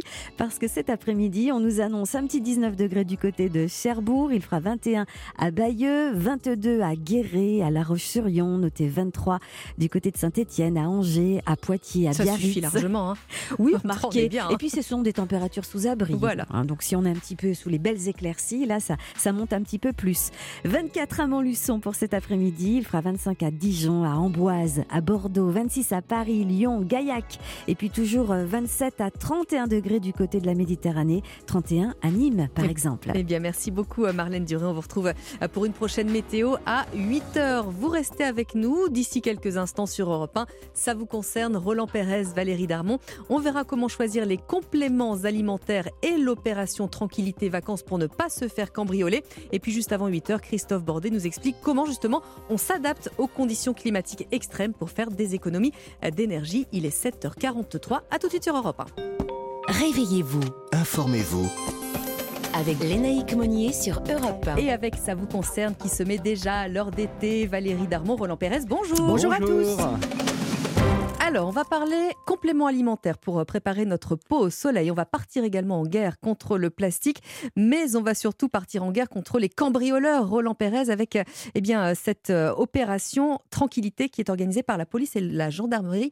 Quesaco. Oui, opération Tranquillité Vacances, plus simplement appelée OTV. La police et la gendarmerie sont mises à contribution. Euh, les vacances, évidemment, riment parfois avec les absences. Et forcément, euh, vous avez besoin d'être alerté si quelque chose d'anomalie se produit chez Eh vous, oui. et notamment si les voleurs se, se ruent dans votre domicile. Et donc, il peut y avoir, jour et nuit, des patrouilles qui sont organisées par la police et par la gendarmerie. Mhm. J'ai envie de vous dire H24. On peut s'inscrire dans toute la France pour toute l'année, même pour les périodes hors vacances. Donc c'est plutôt intéressant. C'est-à-dire qu'on n'attend pas les vacances scolaires. Vous pouvez le faire également si vous partez évidemment en Noël, à Noël, en février. Pâques, etc.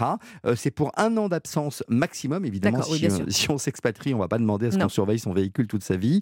Et puis on peut le faire à la fois en se déplaçant à la gendarmerie ou en le faisant en ligne également. Alors, comment on s'inscrit pour euh, bénéficier de, de ce service Roland? Alors, on se déplace soit à la police, soit à la Mhm. gendarmerie. La police, par exemple, elle vous dira qu'elle ne va surveiller que votre résidence principale pendant, euh, évidemment, pas plus de trois mois. Donc, on, on va, on va devoir se présenter à, à- à la police au minimum trois jours avant son départ. La gendarmerie, elle, elle vous dit qu'elle va pouvoir surveiller votre résidence principale, mais aussi votre résidence secondaire. Donc, c'est un peu plus large. Et là, ça peut aller jusqu'à un an. Euh, vous pouvez vous, vous connecter en ligne sur servicepublic.fr ou France Connect. Et évidemment, s'il y a un système d'alarme, s'il y a un simulateur de présence, s'il y a des personnes qui viennent euh, surveiller votre euh, de, mettre de l'eau, le arroser vos ouais. plantes, etc., vous prévenez effectivement la police et la gendarmerie. Et puis on rappelle quelques précautions d'usage. On ne dit pas qu'on est en vacances sur Ah les réseaux sociaux, notamment. hein. on fait un petit peu attention. Et puis comme vous le disiez, Roland, on demande à quelqu'un de passer voir de temps en temps, peut-être ouvrir les volets, arroser les plantes. Prendre Comme ça, ça fait un petit peu d'activité, prendre, prendre du courrier. Alors, deuxième sujet du jour, on est parti en guerre contre les voleurs, on va partir en, en guerre contre les emballages plastiques parce qu'il y a de la nouveauté.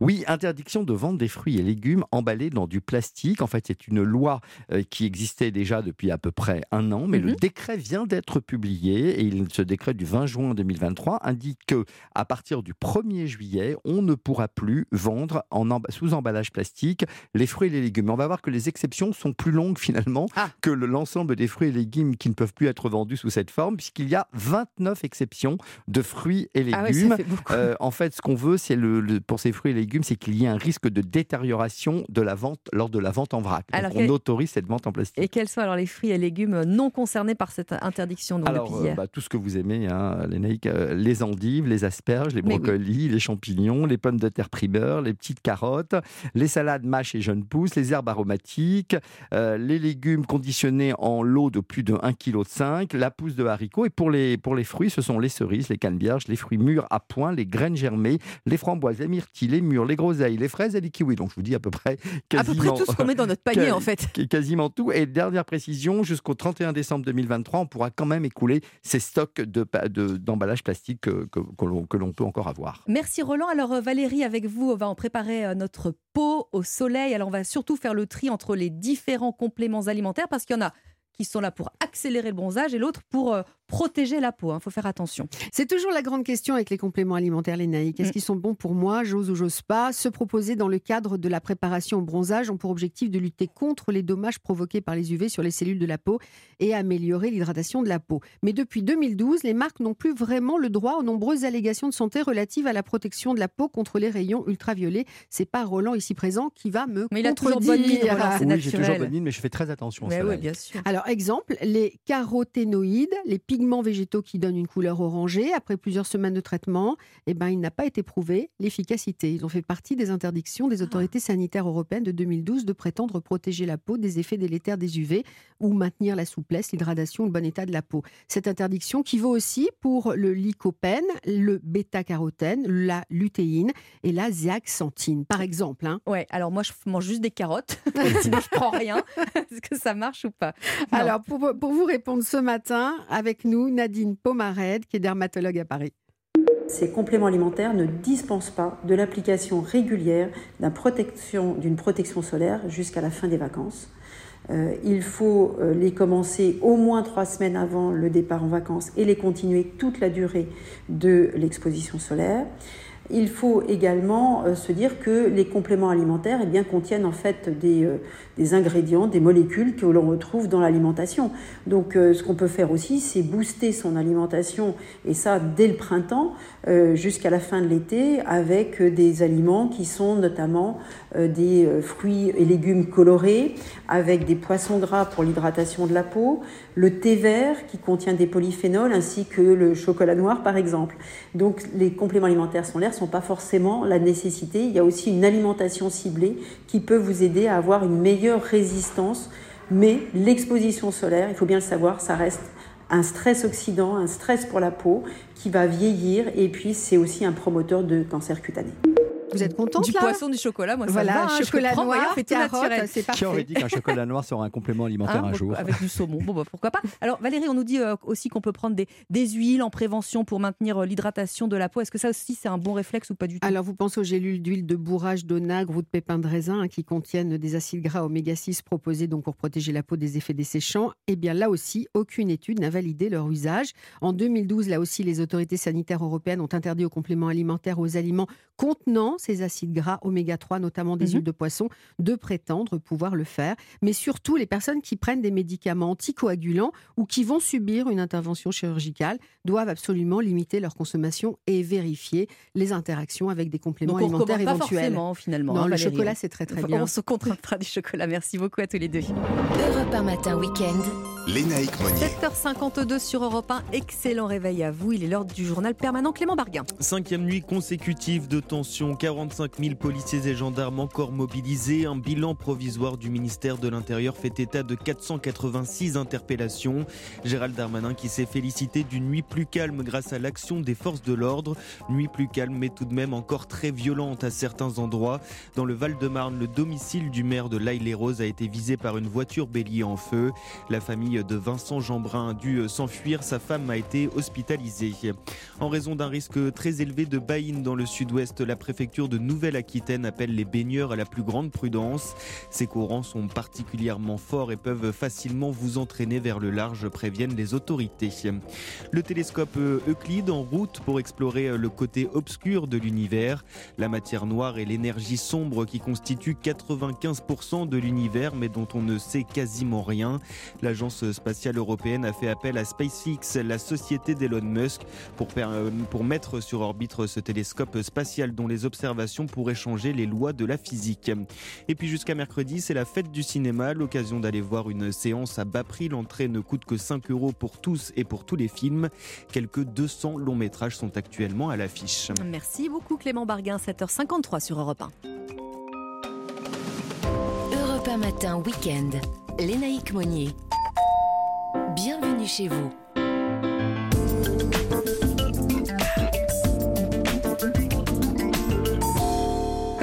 Dimanche. Habitez bien, habitez mieux. On parle logement avec Christophe Bordet qui rigole déjà. On ne sait pas pourquoi. Bonjour Christophe. Je suis perdu dans mes pensées. Mais je pense à vous en fait. hier, on a, parlé, euh, on a parlé de l'ancien. On fait un petit coup de projecteur sur le neuf aujourd'hui. Absolument. Pour isoler ta maison, il te faut des sacs de laine, de la planche à mouveter, de la colle et du mastic. Coupe à froid et coupe chaud, coupe vapeur et coupe vent. Ah ben je suis allé dans ma discothèque, j'ai pris le meilleur. Donc euh, vous pouvez pas me le reprocher. Oui, oui alors acheter un logement neuf, c'est plus cher que l'ancien, mais c'est l'assurance de belles économies d'énergie.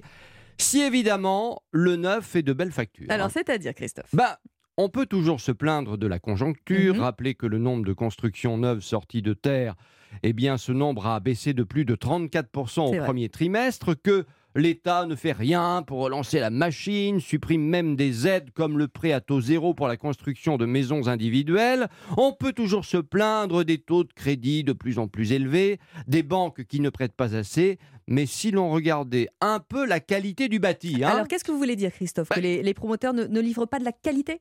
Alors, C'est- grave, hein, Ouais, vous dites. euh, Ne mettons pas tous les promoteurs immobiliers dans le même sac, mais c'est vrai que certains ont été ces dernières années peu regardants. Hmm. Je peux vous citer un exemple, tiens, dans les Hauts-de-Seine, et c'est de la réalité, là c'est une réalité. Très beau programme d'habitation à première vue, belle finition, jardin privatif, tout ça, tout ça, mais, mais, mais, mais, infiltration d'eau au final via les balcons, carrelage de salle de bain visiblement pas cher et poreux et qui se décolle en plus, jardin transformé en piscine à la première averse parce que pelouse posée, déroulée sur un terrain argileux dans lequel étaient enfouis, enfouis pardon, les déchets, les Mm. morceaux de béton, les restes de construction. Résultat, 30 000 euros de travaux. Un surcoût, évidemment, heureusement, à la charge du promoteur à la fin, mais alors après des mois de discussion, de négociation, des dizaines de mails échangés. Bref, inadmissible, c'est inadmissible, et c'est typique de ces constructeurs peu regardants qui vendent malgré tout euh, très cher, il faut le dire. Ah, on va essayer de rassurer euh, les auditeurs d'Europe 1. Christophe, il n'y a pas que des margoulins quand même. Non, heureusement, vous avez raison. Par exemple, il y a ceux qui construisent pas n'importe où, pas n'importe comment, ceux dont le plan de bataille passe par la prise en compte du changement climatique, tout compte les matériaux, l'orientation de l'immeuble. Dans le neuf aujourd'hui, vous pouvez faire jusqu'à, tenez-vous bien, 75% d'économie d'énergie, Mm. de chauffage, de clim notamment. Quels ingrédients pour y parvenir? La réponse, élément de réponse d'Ulysse Bro, le président d'Accueil Immobilier, 30 ans d'existence, 6 000 logements construits. On écoute.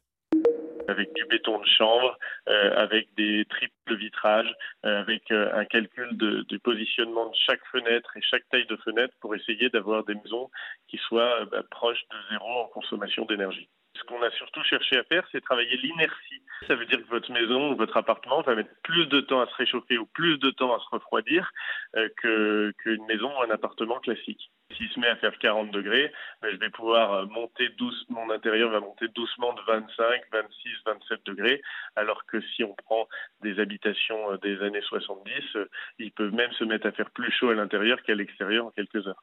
Voilà le logement neuf avec euh, des murs plus épais aussi, en pierre de taille.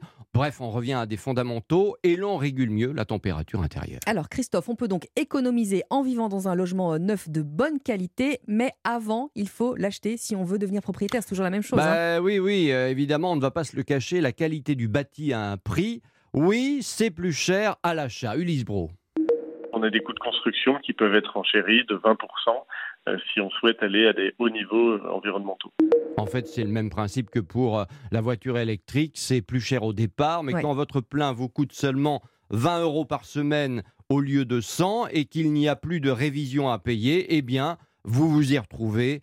Et, et- et là, c'est exactement pareil. C'est même mieux puisque de plus en plus de promoteurs favorisent les productions locales pour leurs matériaux de construction, à la différence des voitures électriques, évidemment, dont les batteries viennent de Chine. Bilan carbone nul pour les voitures. En revanche, pour nous, pour la construction, ça va de mieux en mieux. Et merci beaucoup Christophe. On vous Voilà. retrouve sur europe1.fr. Bon dimanche. Bon dimanche. Et vous restez avec nous sur Europe 1. Le dossier du journal de 8 heures est consacré ce matin à la nuit qui vient de se dérouler. Plus calme, mais il faut dire que de nombreuses forces de l'ordre étaient mobilisées. Nous serons notamment à Marseille. A tout de suite sur Europe 1. Europe 1.